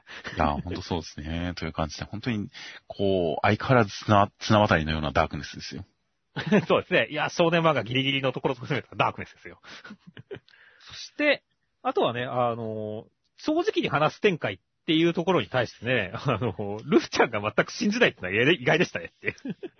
うん。まあ、男版のまつりくんの顔を見せたらまた反応は違うのかもしれませんけどね。ああ、そうですね。そっちとは絡みありますからね、ルーちゃん。夢の中とはいえっていう。そうですね。なので、まあ、今現在ではそういう写真もまあ、用意はないでしょうから、まあ、話だけでは、あの、祭り、男祭りくんと関連付けては考えはしないでしょうから、まあ、とりあえずは信じない、信じない状態で。まあまあ、また何かイベントをこなしたら関係性が進んでいくんだと思いますよ。まあでも逆にここまで来たら最後まで信じないキャラでもいいかもしれないけどね。ああ、逆に、オカルトとかそういうものをすごい信じている子だからこそ、松井くんのことを信じないっていう立場はちょっと面白いかもしれないですね。そうだね。だからまあ、これをきっかけにさらに美味しいキャラクターにルーちゃんになってくれたらいいなって思いますね。うんなるほど。まあ、まあまあ、もしくは本当に一回三角関係ネタに持ち込んでもいいかなっていう気もしますね。はいはいはい。まあ確かにね、絡んでこれそうなキャラではあるからね、ルーちゃん。という感じと、あとは、やゆちゃんが一緒にお風呂入った気がするけど、まあいいかって言ってるあたりがすごい、あの、いい子だなって思いましたね。そうですね。まあ一回で済ませてくれるというあたりが、まあ大変、その、サバサバしてていいなっていう感じの展開でした。はい。では続きまして、最強天然期待の新映画描くパワフルキラーコメディ読み切り、17ページ、ターゲットサイベリアン、えー、またの響先生。そうで、またの響先生、えー、趣味特技、ほぼ歌う口笛。で、好きな漫画がナルト、彼岸島、彼岸島が入ってくるんですね。いや、そうですね。あれは偉大な漫画ですからね。まあ、今回の内容、ギャグ漫画ですが、まあ、彼岸島を参考にしてるのかもしれませんね。何言ってんですか？ホラー漫画ですよ、あれは。あまあ、まあ、ホラー漫画を参考にギャグ漫画にに活かしてるのかもしれませんね。そうですね。という感じで、えー、内容としましては、殺し屋のベガさんという方が、サイベリアンというご令状を殺しに行ったら、サイベリアン様は、ものすごい無敵で、全然殺せないっていうお話でした。ああ、もう、リングフィットすげえ漫画でしたねっていう。そうですね。あとはなんか、日常系ワンパンマンみたいな話でしたね。いや、そうですね。だからまあ、女版マッシュルっていう感じもちょっとしましたし。はいはいはい。でも、なんだろう。まだその外部の力はマッシュ君かもしれないけど、内部がこれだけ強いってなると、下手すりゃマッシュ君超えもあるかなと思いましたねっていう。まあ確かにそうですね。体内に入った毒が、まあ効かないっていうのは予想の範囲内ではありましたが、顔が、なんか気持ち悪い、すごく気持ち悪い、この気持ち悪いものが出てくるのは予想外でしたからね。いやそうですね。もうこれ絶対白血球じゃなくてなんか宇宙細胞かなんかでしょっていう。そうですね。猫ちゃんマークもついてますが、という感じの、その本当になんかすごいっていう、怖い、やりすぎっていう描写を一歩はみ出た独特の、独特の気持ち悪さがあって、まあちょっと一線超えた感じはありましたよね、ここで。いや、そうですね。ただ、こう曲がるだけだったらあるけど、一番柔らかいミタブの部分で、ね、曲がるとかさ。はいはいはい。ね、パーンパーンってね、虫をやったらそれで風が起こって、大気パンパンするのやめてくださいって言わせるとかさ。はいはいはい。ちょっとやっぱ予想の一歩上を行く表現をするんだよねって。そうですね。やりすぎ感が常に出てるあたりは成功してると思いますよ、本当に。そうですね。いや、もうだからね、あの、マッシュ君を超えるポテンシャルも感じるっていうね、いいキャラだったんですね。いや、本当になんか、やっぱり全体的に女の子ちゃんと可愛いですし、で、まあ、この無敵設定はいくらでも広げられそうですしね。そうですね。うんちゃんとキャラクターと設定が相互に高め合ってるような感じもして、すごくいい感じで、なんならこれで本当に連載してくれてもいいなぐらいの読み切りですよ。ただ、マッシュルと被るんで。いやー、いいじゃないですか。マッシュルと、マッシュルとコラボしたらいいじゃないですか。あまあ、これはもうありだと思いますね。あ、でもどうだろう。なんか、マッシュルの女性読者とかも怒んないかな。あー、かもしれない。あるかもしれないですね。いやー、というどっちが無敵かみたいな。この二人が腕相撲とかしたら多分宇宙が創生されるんじゃないですかね。可能性ありますね。ビッグバンが起きるんじゃないかという気がするんで。まあそういう、まあまあ全然、まあ、無敵キャラ。確かに今まで超能力キャラとかそういうある種の無敵キャラを主人公にした作品いろいろありましたが、肉体派被るってなると珍しいかもしれませんね。そうですね。いやーでも全然僕は可愛い女の子っていうだけで全然差別化はできると思いますんで。で、なんか、まあもっと読みたいなという感じの残る作品でしたよ。はい。では続きまして、夜桜さんちの大作戦の第92話、内容としましては、えー、太陽くんは他の受験者も使ったりとか、もうあらゆる手段を駆使して、心臓兄さんを捕まえて、見事に一次試験突破ですという展開でした。いやーもう、さすが太陽君スパイだけあって、さすがスパイ汚いみたいな感じしたやって。まあそういう感じでしたね、最終的には。うん。いや、本当だからシビアな世界だねっていう、こんな心臓兄さんの優しさにつけ込むなんてって思うけどね。はいはいはい。いや、もうそれがスパイですからっていう感じですからね。そうなんですよね。なので、先週段階でそれらを使わないっていうことに対して、太陽くんの、まあ、かっこよさみたいなものを一回描いておきながら、それらを全部使うっていうところのクレバーさっていうので、やっぱりそれを一段上回ったかっこよさを見せてくれましたからね。そうだね。その辺の展開のさせ方っていうのはすごい良かったですよ。でね、ちゃんとやっぱりこの理屈が通ってるというかね、あのーちゃんとこの納得がいくあの、ああ、ほんとリズメでうまく、ほんと能力バトル的に、あの、理屈通したなっていう感じがしたのも気持ちいい展開の一つでしたね。はいはい。いや、本当に、ちゃんと前回提示した心臓さんの弱点を全部使いつつ、それが効かないけれど、それを織り込んだ作戦で見事にっていう感じですからね。うん。その本当にお互いの策、お互いのポテンシャルの、こう、出し合い、掛け合い、ターン制のバトルのさせ方みたいな感じは、本当に見事なバトル漫画の文法を活かしてましたよ。いや、だからね、まあ、この流れで、果たして、こう、双葉姉ちゃんをどう蹂躙してくれるのか。ね、双葉姉ちゃんのなんか面白いリアクションとか見えたらいいなって思いますから、来週も楽しみですね。そうですね。やっぱり、それこそなんかジュース回線とかで知らないところで知ってる人と会うのは嬉しいみたいな話をしましたが、この辺でもやっぱり公的な場所で家族と出会って何か新しい一面が見えたりすると、より一層そのキャラクターの魅力が増したりしますからね。そうだね。なので本当に双葉姉ちゃんのまた別の一面と、そんな中でも太陽くんに対する思いとか、お姉ちゃんらしさとか、そういうところが両方出てきたらコントラストが効いてすごくいいだろうなと期待しています。では続きまして、雨の降るの第14話、内容としましては、えー、ガム使いの人は、えー、なんかちょっと気持ち悪い感じって言われてショックを受けましたという展開でした。ていうか、この漫画、味方の女性陣の口悪すぎだよね。まあまあ、ほぼ、入江先輩、入江先輩が一番悪いは悪いんですけどね。うん。なんか今週もさ、本当にその、敵のお菓子使いの人たちの方にちょっと同情したからね。かわいそうですよね。かわいそうだよね。まあ、それでもガム使いの人は、でも確かにちょっと、下心あったかもしんないねっていうはい、はい 感じ。あるけどね。まあ、思い当たるところがあるから、ショックを受けてるのかもしれませんね。そうですね。でも味方にたら、うわって言われるっていうね。かわいそうだよ、本当に。はいはいはい。喋ってる時は顔見よっか。胸を隠しながら、うん。うわって言われるという。ズボンを握りしめたりとか、太ももを自分で叩いたりとかして、こう、イラつきをごまかしてますからね。そうだね。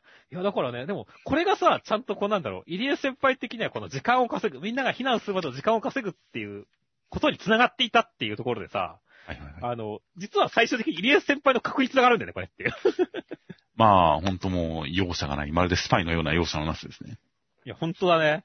その上でほん、で、この、なんだろう、今まで近くじゃないと凍らせられなかった寒気がね、相手が涙流した涙が凍るっていうので、まだ本気じゃなかったぜってところを示して、お、入江先輩すげえってなったところで、さらにこ、まだコンペイトは食べてませんでしたっていう展開？はいはいはい。いや、これはもう、なんだろう、バトル漫画として面白すぎでしょって思ったからね。そうですね。最後の、このコンペイトを食べる、このコマ、このセリフ、この表情はすごい決まってましたよ。いや、決まったね。だから、お、なんだろう、会話劇としても雨の降る、なんか、乗ってきたし、バトル漫画としても本当乗ってきたって感じになってきたよっていう。いや、本当になんか、やっぱあの、ポップコーン使いとの戦いから何かが、ハマりましたよね。うん、覚醒してるよね。何かを掴んだのかわかりませんが、すごいどんどんどんどん右肩上がってる感じがして、いや、来週以降の雨の降るがどうなっていくのかすごい楽しみですよ。いや楽しみだね。だから本当につむぎちゃんとかね、もうね、どうなってくるかって楽しみだしね。ちょっと本当読めないですよ、先が。あ本当に、ここからどのようにお菓子の絵で参戦するのか大変楽しみですね。楽しみですね。では、最後に目次コメントとしまして、まずは、連載7周年突破、ヒーローアカデミア堀越先生、7年も続くとは、読んでくれた皆さんのおかげです。読んでくれてありがとう。という、ストレートな感謝のコメントでした。いやそうですね。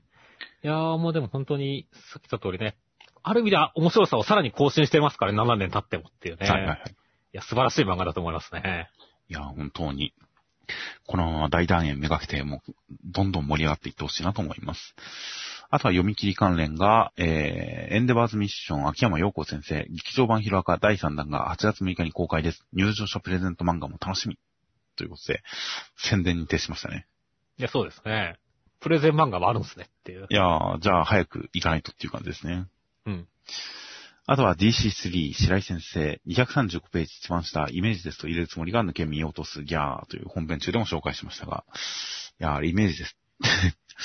いうのは本当に大事な一文でした。うんあとはデミズ先生、半年ぶり本誌やったその間にミロワール単行本や個人画集出ました。見てね。という、あの、5本の宣伝をされていきました。そうですね。まあ、あの、本当にポスカ先生ね、ツイッターで上げてとかもそうだけど、魅力的なのめっちゃ多いですからね。はいはいはい。でも好きな人は個人画集買った方がいいと思いますねっていう感じですね。ああ、本当に活動から目が離せません。あとは、えー、特別読み切りターゲットサイベリアンの、えー、マタノ先生、短編ですが楽しんでいただけたら幸いです。よろしくお願いします。びっくりびっくりびっくりびっくりびっくりと最後びっくりマークで読めました。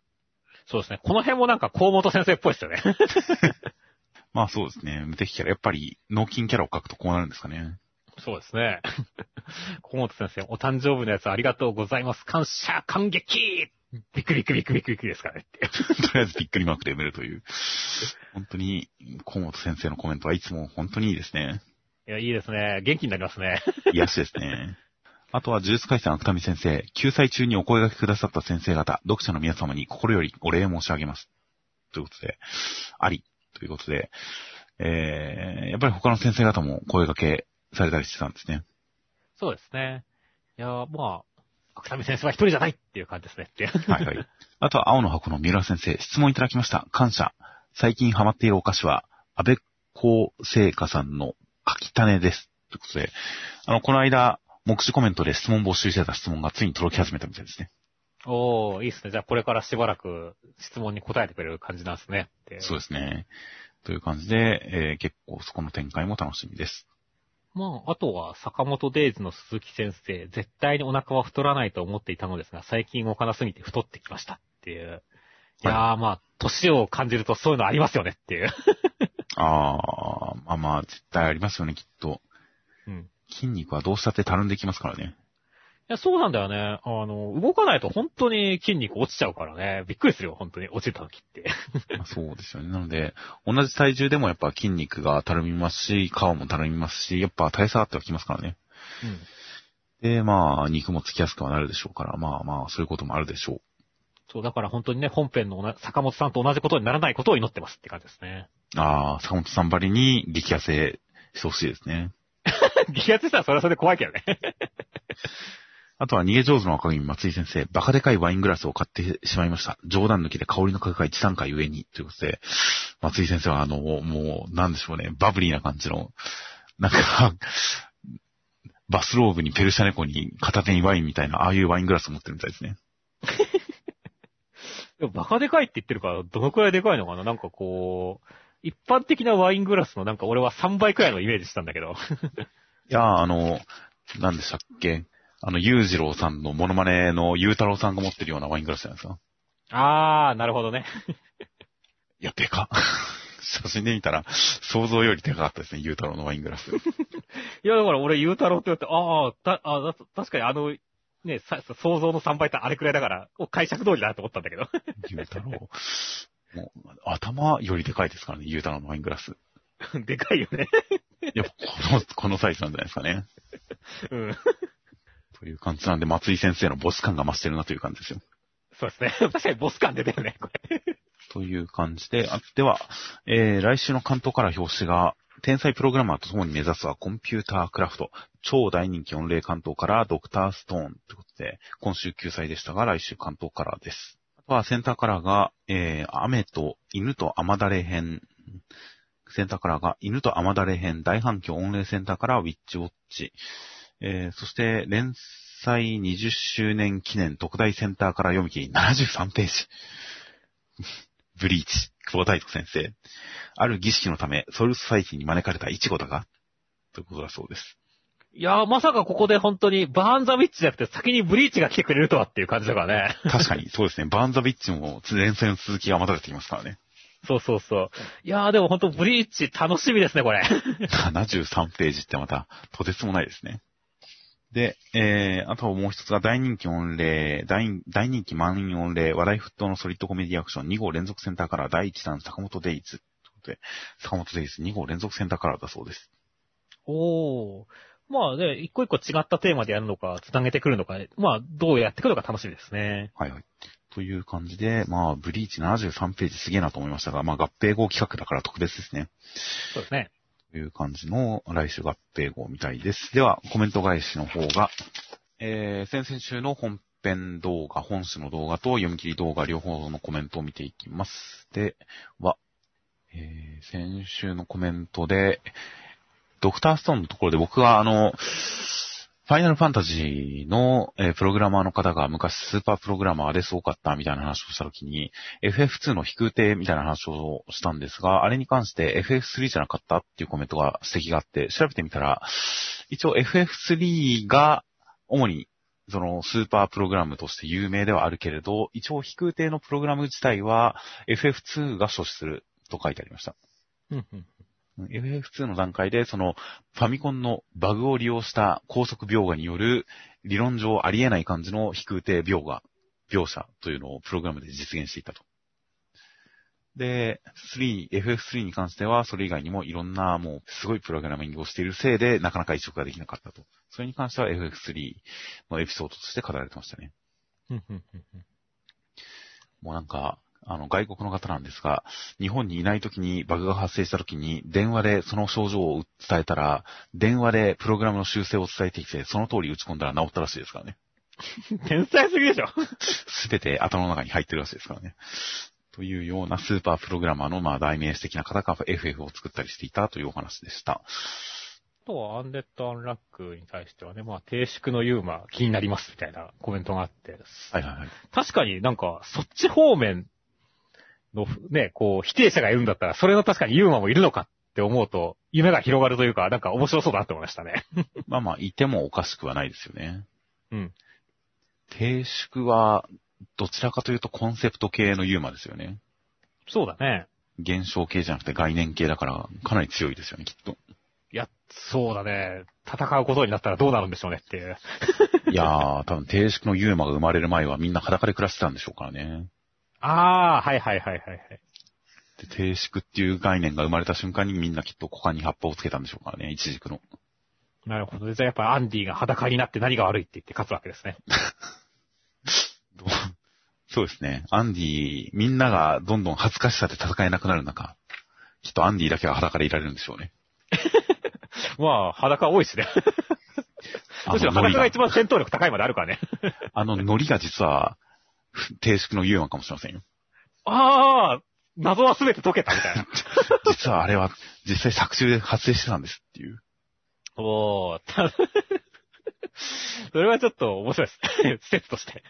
あということもあるかなと思いました。でも、不定、低縮に関してはコメントで、高感度を強制的に上げる能力とアンラック合わせてあわや大惨事と書いてるコメントがあって、確かにそこの組み合わせ、すごいえぐいですよね。えぐいね。相手のこと、相手の虜になった上で攻撃する能力ですからね。うん。これ、フーコちゃんに決まってたら、地球滅んでたかもしれないですよね。ありえますね。フーコちゃんが虜になった上でタッチしてたら、どんな不幸が巻き起こされたのか。アンラック相手にはこの上なくリスキーな能力だったんですね、低縮って。不定いや、だからよかったね。だから本当に、なんだろう、あの、愛する人がいてよかったねって。本当に聞かなくてよかったですよ。いや、あわや大惨事ってことでしたねまあ、。そう。意外と、そこのコンボって神に通じるかもしれない。まあ、そんな、そんな展開ではないですが、ちゃんとアイアンディとの愛をちゃんと確かめ合ってる展開ですから、そんなことにはならないと思いますが、そのコンボは神にも届くかもしれないなとちょっと思いましたよ。そうですね。まあ、あとはやっぱ、こち亀のコメントも結構多かったですね。はいはい。このこち亀はもう特別感がなくてね、実家のような安心感の、がするとかね、あ実家のような安心感のような扉絵とかね、季節ために掲載してほしいなとか、そういった感じでね、やっぱみんな馴染みあるんだなって思いましたね。まあ、そうですね。もう安心感がありましたし。で、やっぱり内容的にも秋元先生だからこそっていうことですとか、まあ昔のオリンピックも嫌われてたっていうところを出して、今のオリンピックも批判があるけど成功してほしいって感じになってよかったという感じで、やっぱりあのオリンピックの取り上げ方というもの自体に関しても、秋元先生特有の何か、まあバランス感覚というか、情報の入れ方とか、そういうのが乗っかってて、やはり好評でしたね。そうですね。あとは、レッドフードはやっぱり展開が、まあ、ややゆっくりめだっていうことに関するコメント等もたくさんありましたね。そうですね。まあ、あと、やっぱ最終的に村は焼かれてしまいましたからね、村長は泣いていいっていうコメントがあって、その通りだなって思いましたね。まあ、グリムさんも謝罪の上でお金は返すって言ってますから。お金誰に返すの村そう長は。なんですよね。村長からもらったお金ですからね。うん。うん。遺族もいないですしね。そうですね。ベロー君に返すしかないですよねって。デロー君に返すしかないですよね、遺産として。泣いていいですね、村長は。泣いていいですね。あとは、えー、そう。あとはレッドフードのところで、あの、呪術回戦は5話くらいからめっちゃ面白くなりましたからね、みたいな話をしたときに、まあ、あの、呪術も鬼滅も自分は1話からずっと面白かったけど、序盤評価低いとか、そういうコメントがあったりしましたが、それに対してファンブックで言ってたけど、実際あそこまで案件悪かったみたいね、っていうことで、呪術回戦ファンブック実は読んでないんですが、やっぱりあそこまで案件は良くなかったそうですね。うん、うん、うん。いやー、まあ、実際でその1話から別に面白くないわけじゃなくて、ちゃんと面白いんだけど、さらにそれにブーストがかかったってことだよねって。そうですね。個人的には、あの、1話の段階で、その、両面少な、うわーみたいな。で、伏黒くんになんかお前を倒すみたいな、ああいうお前を殺すみたいな、ああいう1話はすごい良かった、期待大でしたが、2、3、4話と、やや展開が1話を超えていかない感じがして、ゆっくりしてる感じ、ちょっと落ち着いた感じになって、で、あの、釘崎さん出てきて、まあ、新キャラいい感じだけど、なんか一発で可愛い感じじゃないじゃないですか。そうだね野原ちゃん。癖が強いじゃないですか。だから、あれもなんか一発で初見から続婚っていう感じのキャラでもなかったり、その辺の仕込みが丁寧な感じで、派手な展開が欲しいな、イタロリ君、伏黒君もっと見たいなって思ってるところにあの第5話というか少年院展開でしたからね。そうですね。あれで、期待を一気に超えてきましたからね、こっちの期待を。いや、そうだね。ほんと展開で誰が死ぬのかもわからないっていうハラハラ感とね、そしてオチも綺麗に決まった感じだったしねっていう。はいはいはい。あそこで本当に呪術回戦っていうのはこういう漫画か、やべえと思いましたからね。うん。いや、ほんとありますね。まあもう、鬼滅の刃だってね、ほんと1話からすごい良かったと思うしね。でもやっぱりこの炭治郎くんが、やっぱり、刀持ってね、あの、はいはい戦い始めてからは、本当にテンション上がってったからねって。そうですね。結構、あの、序盤の鬼滅の刃の感想とか、なんかで聞き返すタイミングがありましたけど、結構、ミスさんは、あの、心配してましたからね。うん 僕はもうめちゃくちゃ好きですけど、続くかどうかわかんないけど、めちゃくちゃ好きってすごい熱くずっと言ってましたけど、ミスさんは結構、あの、心配してましたからね。いや、そうだね。でも、あの、なんだろう、その、まあ、炭治郎くんが、その、善逸が出てきたあたりから俺はもうすごいずっと評価してる気がするんだけどっていう。あー、善逸まあが出てきて掛け合いが面白い。そして、たで、頑張れ、た頑張れ炭治郎みたいなことを炭治郎が自分で鼓舞したりとかさ、あの、ずっと痛かったみたいなことを言い出したりとかさ、あのあたりからもうセリフセンスがやべえって言って、すごい、俺の中ではあの辺からもうガンガンテンション上がってたんだよねっていう。まあそうですね。僕はもう第1話からめっちゃ好きっていう感じでは行きましたが、その後で、やっぱり最初のあの入隊試験のところで一皮向けて、バトル漫画として一皮向けて、そこからさらに鬼退治のところまで行って二皮向けて、で、やっぱりあの、鬼物無惨に出会って、あそこで手まりの、蹴まりの人と戦ったりしてるところの決めポーズとかあの辺の感じで、さらにもう一皮向けてっていう、だから連載重ねに違って、4、5、6枚皮がどんどん向けてってます からね。そうだね。一皮向けてっていう言い方はあれですが、もう本当にもう駆け上がるように面白くなってきましたからね。うん。それはもう間違いないですからね。という感じなので、まあまあ、必ずしもロケットスタートばかりが名作の条件ではないんだなというのが、その2作品でやはり分かるところではありますよ。あとは、ウィッチウォッチのところに、こう、そういや、地味に雨の降る展開っていうのが書いてあって、はい。確かにって思いましたね。雨の降る展開はどこでしたっけ？いや、もうだから、雫と雨だれっていうところでさ、で、しかも、あその雨が実は、このキャンディーのことだったっていうことで、はい。確かに雨の降るな、これっていう。もう雨のことを言ってるのかなとなんとなく思いましたが。まあ、なるほど。雫、雨だれで雨が降る。確かに、キャンディーで地球、と東京が滅びるのに近い展開かもしれないですね。うん。いや、もうだから、やっぱ、ぶつけてきてるんだな、ジャンプは、戦いだなってましたねっていう。なるほど。確かにお菓子バトルかもしれませんね、向こうも。あと、まあ、あと、その雨の降るのところで、はいあの、結構その何がしたいのか分かってきた気がするとかっていう感じで、みんなだんだん、やっぱ雨の降るの面白さに気がついてきたかなっていうのは、コメントからも感じられてよかったですねっていう。そうですね。雨の降るは本当に、本当に、このバトル前の掛け合いを第1話からやってたら、すごいもっと人気が今出てたんだろうなとは思いますよ。そうですね。いや、そういう感じなので、こっからの巻き返しを期待したいところではあります。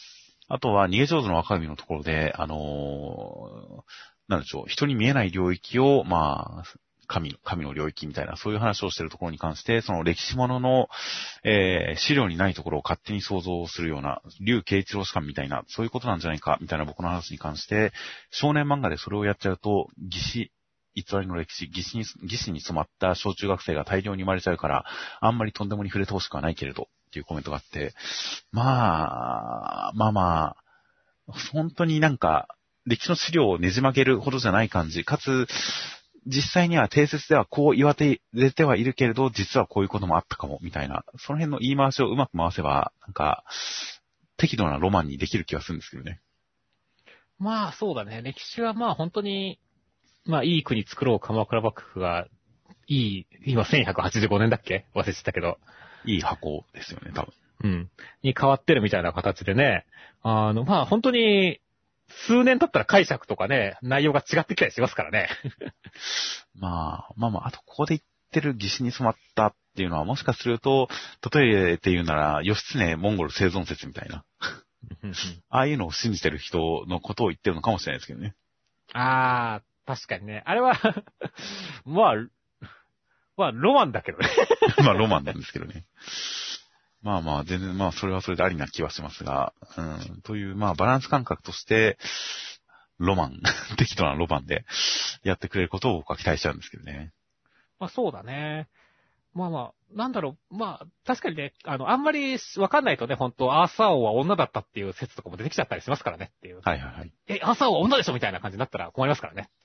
まあそうですね。そこは確かにある程度歴史を扱う上で、実際の歴史を扱う上で、多少配慮が必要なところなのかもしれないですね。そうですね。という感じ、他にもいろいろとコメントがありました。あとは、まあ、読み切り、まだ、あの、収録時点でアップしてからそんなに時間経ってないんですが、えー一応現時点でついてるコメントを見ていきますと、まあ、皆さん結構、やはり、ルックバックに関するコメントとかが多かったですね。そうですね。もっと語れるんですか？みたいなことに関して、もう、語ってほしいというようなコメントもあったりとかして、語るとキリがないですけどね。いや、そうなんだよね。いやー、しかも、ちょっとこの表現修正がなされたことによって、またちょっといろいろ意見出てるしねっていう。そうですね。そうですね。あの修正は、まあ、個人的な感覚で言えば、いや、しなくてもいいんじゃないかな、という感じではありましたけどね。まあ、俺も、ん必要ではないと思うけどね、やっぱり。あのー最終的にね、本当に、たつき先生があれを選んだことに対するメッセージ性も当然あったと思いますからね。そんな、決してそういうね、その、差別を助長するような意図で書いてるわけではないですからね。うん。なので、なんか注釈をつける程度だったらまだいいかなとは思いますが、もし自分が責任者だったら変えないだろうけど、まあそこには何か裏方というか実際の人にしかわからない判断があるんだろうなとは思いますけどね。まあ、ただ本当にだからね、まあ、単行本ではどうなるかわかんないですけどもね。どうなんまあですかね？そうですね。どうするのか。うん。何か本編以外のところで情報として補足するのかもしれませんしね。も、そうですね。もともとはこういうセリフでしたみたいな感じとか。まあ、まあまあ、なかなか、まあ攻めた作品ですから、まあそういうことも起こりますね。まあでも本当これで攻める姿勢っていうのはね、でも、今回のことがあったけど、他の漫画の人も失ってほしくないし、達先生も、ね、忘れない、攻める姿勢をやめないでほしいなって思いますね。まあ、そうですね。あとは、僕が大絶賛したキスしたい男に関して、あの、読み切りはクソ過程が多すぎんよっていうコメントがあって、実際、あの、本日8月4日に更新された読み切りも、やっぱり虐待過程の話でしたね。ほんとめっちゃ多いんですよね、が虐待過程の話が。なんででしょうね。これはちょっと、なんか、殺し屋の話が多いとか、そういうのに関してはなんとなくわかる気がするんですが、虐待過程が多いっていうのも、まあでもなんか、感じとしてはわかる気がするんですよね。今の世の中、現代社会においてよく、もう、現代って言っていいかわからないですが、立川談志さんとかが落語家のもう亡くなった方、現代だとやっぱり上と寒さっていうのが描写できない。一般の人にそれが伝わらない。だから、昔ながらの落語のやり方じゃダメだ、みたいな話をしていて、本当に、ひもじさと寒さっていうのは現代ないんですよね。そうだね。もうほとんど、一般の人は経験したことがないって感じになってるからね。昔の世代だと本当にね、上っていうのは一般的だったしね、戦争後とか、ね、それこそ高度経済成長になるとかまでは普通にお腹いっぱい物が食べられないっていうのが普通だったりしたもんねっていう。そうですね。もう貧し貧しくて生活に困るって別に普通の話だったんでしょうからね。うん、などなどで、その今、上と寒さ、まあ貧しさ、貧困っていうものがない中で何か問題、人間的な問題とか、問題を抱えてる人とかトラウマとかそういうものを作り出そうとすると、どうしても、やっぱいじめとか虐待になりがちなのかなとは思うんですけどね。それはあるかもしれませんね。他になかなか生活での困窮、追い詰められるっていう状況を作り出しづらいんですよね。現実だと。そうだね。まあ、作り出すことは可能かもしれないけど、それがこう、身近な問題として感じられないっていうのはあると思うね。そうです。ちょっと特殊な感じになっちゃいますからね。というのもあって、なんか、本当に読み切りではクソ家庭が多すぎるっていうことになっちゃうのかなという感じはあります。あとは、キスしたい男のタイザン5先生の前作、えー、読み切り前作、ヒーローコンプレックスはどうでしたかというコメントがあって、こちらヒーローコンプレックス確かに前回紹介するときに取り上げ忘れてしまったんですが、まあ漫画家の弟とすごいスポーツができたお兄ちゃん、足の速いお兄ちゃんで、子供の頃はお兄ちゃんの方がすごいよくできるお兄ちゃんだったのが、大人になったら冴えないサラリーマンのお兄ちゃんと大人気漫画家の弟という立場になってしまって、コンプレックスでお兄ちゃんがうわーっていうお話なんですが、まあ、描写力、演出力に関してはすごく印象的でしたし、なんかすごい高度な作品だなという感じでしたけど、個人的にはやっぱお話のカタルスがすごく、こう、抑えめなところ、シックなテイストでまとめられてる感じっていうのが、まあ、読んでスッキリしない感じもあったので、まあ、個人的な好みではあまりなかったかなという感じもあったのと、やっぱり、うん、何か報われ方とか、それに対して、まあ、向き合い方とかも含めて、やっぱり、正しいことをしている人が報われる、不幸な人が救われるとか、そういうなんか、緩急とか、因果応報とか、そういった少年漫画的な脈絡とはちょっと離れた作品のような気もしたので、あんまり少年漫画感がなかったんですよね。そうだね。そういう点やっぱキスしたい男の方が僕は全然ピタッとハマった。好みにもハマりましたし、少年漫画感があるなという感じがありましたよ。あとは、あの、片付けられない神様に関して歴史的なものがゴミとして捨てられるところに、あがやめろと思った。捨てるのやめろってマジで思ったという、あそこに関してそうなんですよね。あそこ本当に、うわーって思いますよね。いや、本当に、うわーってなるからね。振り返しがつかないって感じがして、あそこはいい悪役描写でしたよ。いやーでも本当にな、これはでもなんかみんなが共感するとこだよねっていう。はいはいはい。という感じですとか、あとはまあ、まあまあ、あの、不女子上レースの作者さんに関するお話ですとか、まあ他にもいろいろとコメントがついておりました。大変何か、なるほどなという気づきのあるコメント等もありまして、大変ありがとうございます。という感じで、では、えー、広告が、えー、また、クローザさん、犬さん、キューテラさん、ナインテラさん、ザスザスさんの4名の方からご報告をつけていただきました。はい。大変。ありがとうございます。はい。毎回毎回大変ありがとうございます。大変励みになります。という形で、では、来週が、なんか、1号挟んでまた合併号なんですよね。そうですね。うん。なんか、コロナも関係してるのかしてないのか、単なる気まぐれなのか、ちょっと変則的な感じで、来週が36、37合併号、8月10日火曜日の発売となっております。では、お疲れ様でした。お疲れ様でした。